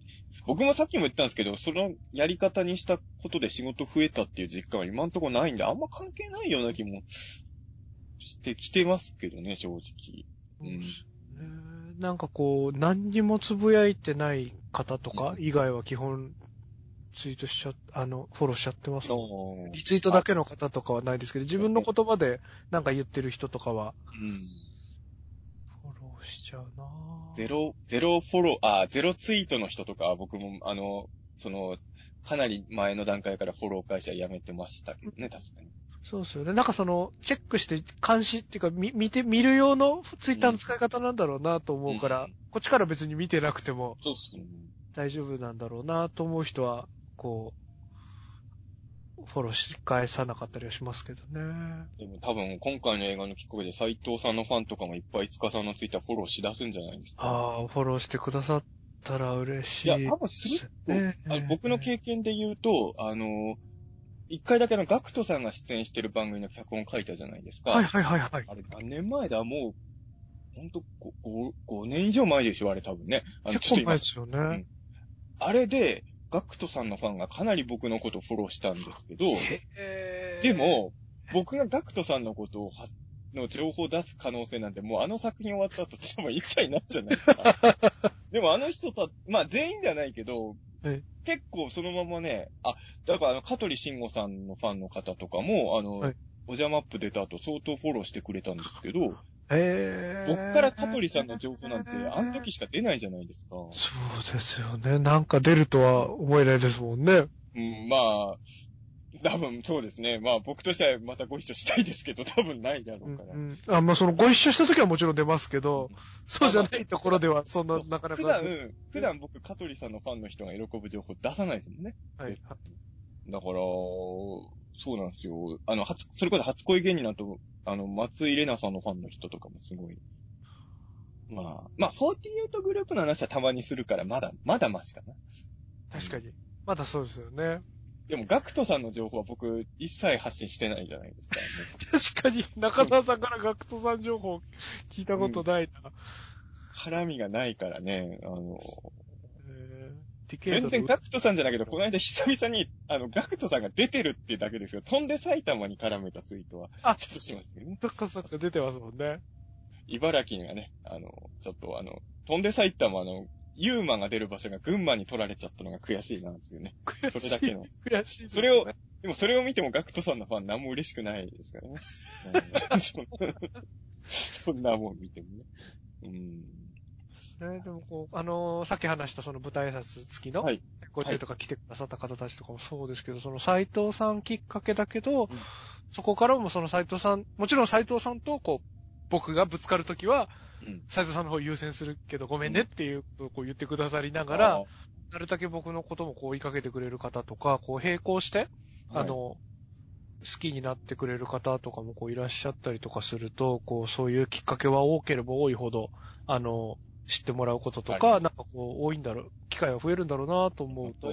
ああ、ありがたい。あ僕あの、緊急検証とか出てて、あの、それきっかけで、大月さん、大月健二さんきっかけで緊急検証見てた人であ、僕らがやってるイベントもよく来てくれる人いて、はい時々筋肉少女隊さんの ライブとかの裏、同じ日に僕らイベントやるとはい、きが、はい、はい、その時はそっち行くんですけど、はい、はい。でも割と僕らの方にも来てくれたりするんで、それはありがたいし、あ、もうもっと内々的なことで言うと、あの、中沢武史きっかけでいつかさんを知ったとかすごい嬉しいですよ。嬉しいですよね。逆もしかりですけど、どちらかもう本当に中澤さんからで僕知ってくれる人の方が多いですけどね、こう。いや、でも、一川さんから僕だ知った嬉しいですもんね。いっぱいいると思うし、たまにね、中沢武史入り口なんだけど、明らかに今は僕のことよりいつかさんのことの方が好きだなっていう人もいますからね。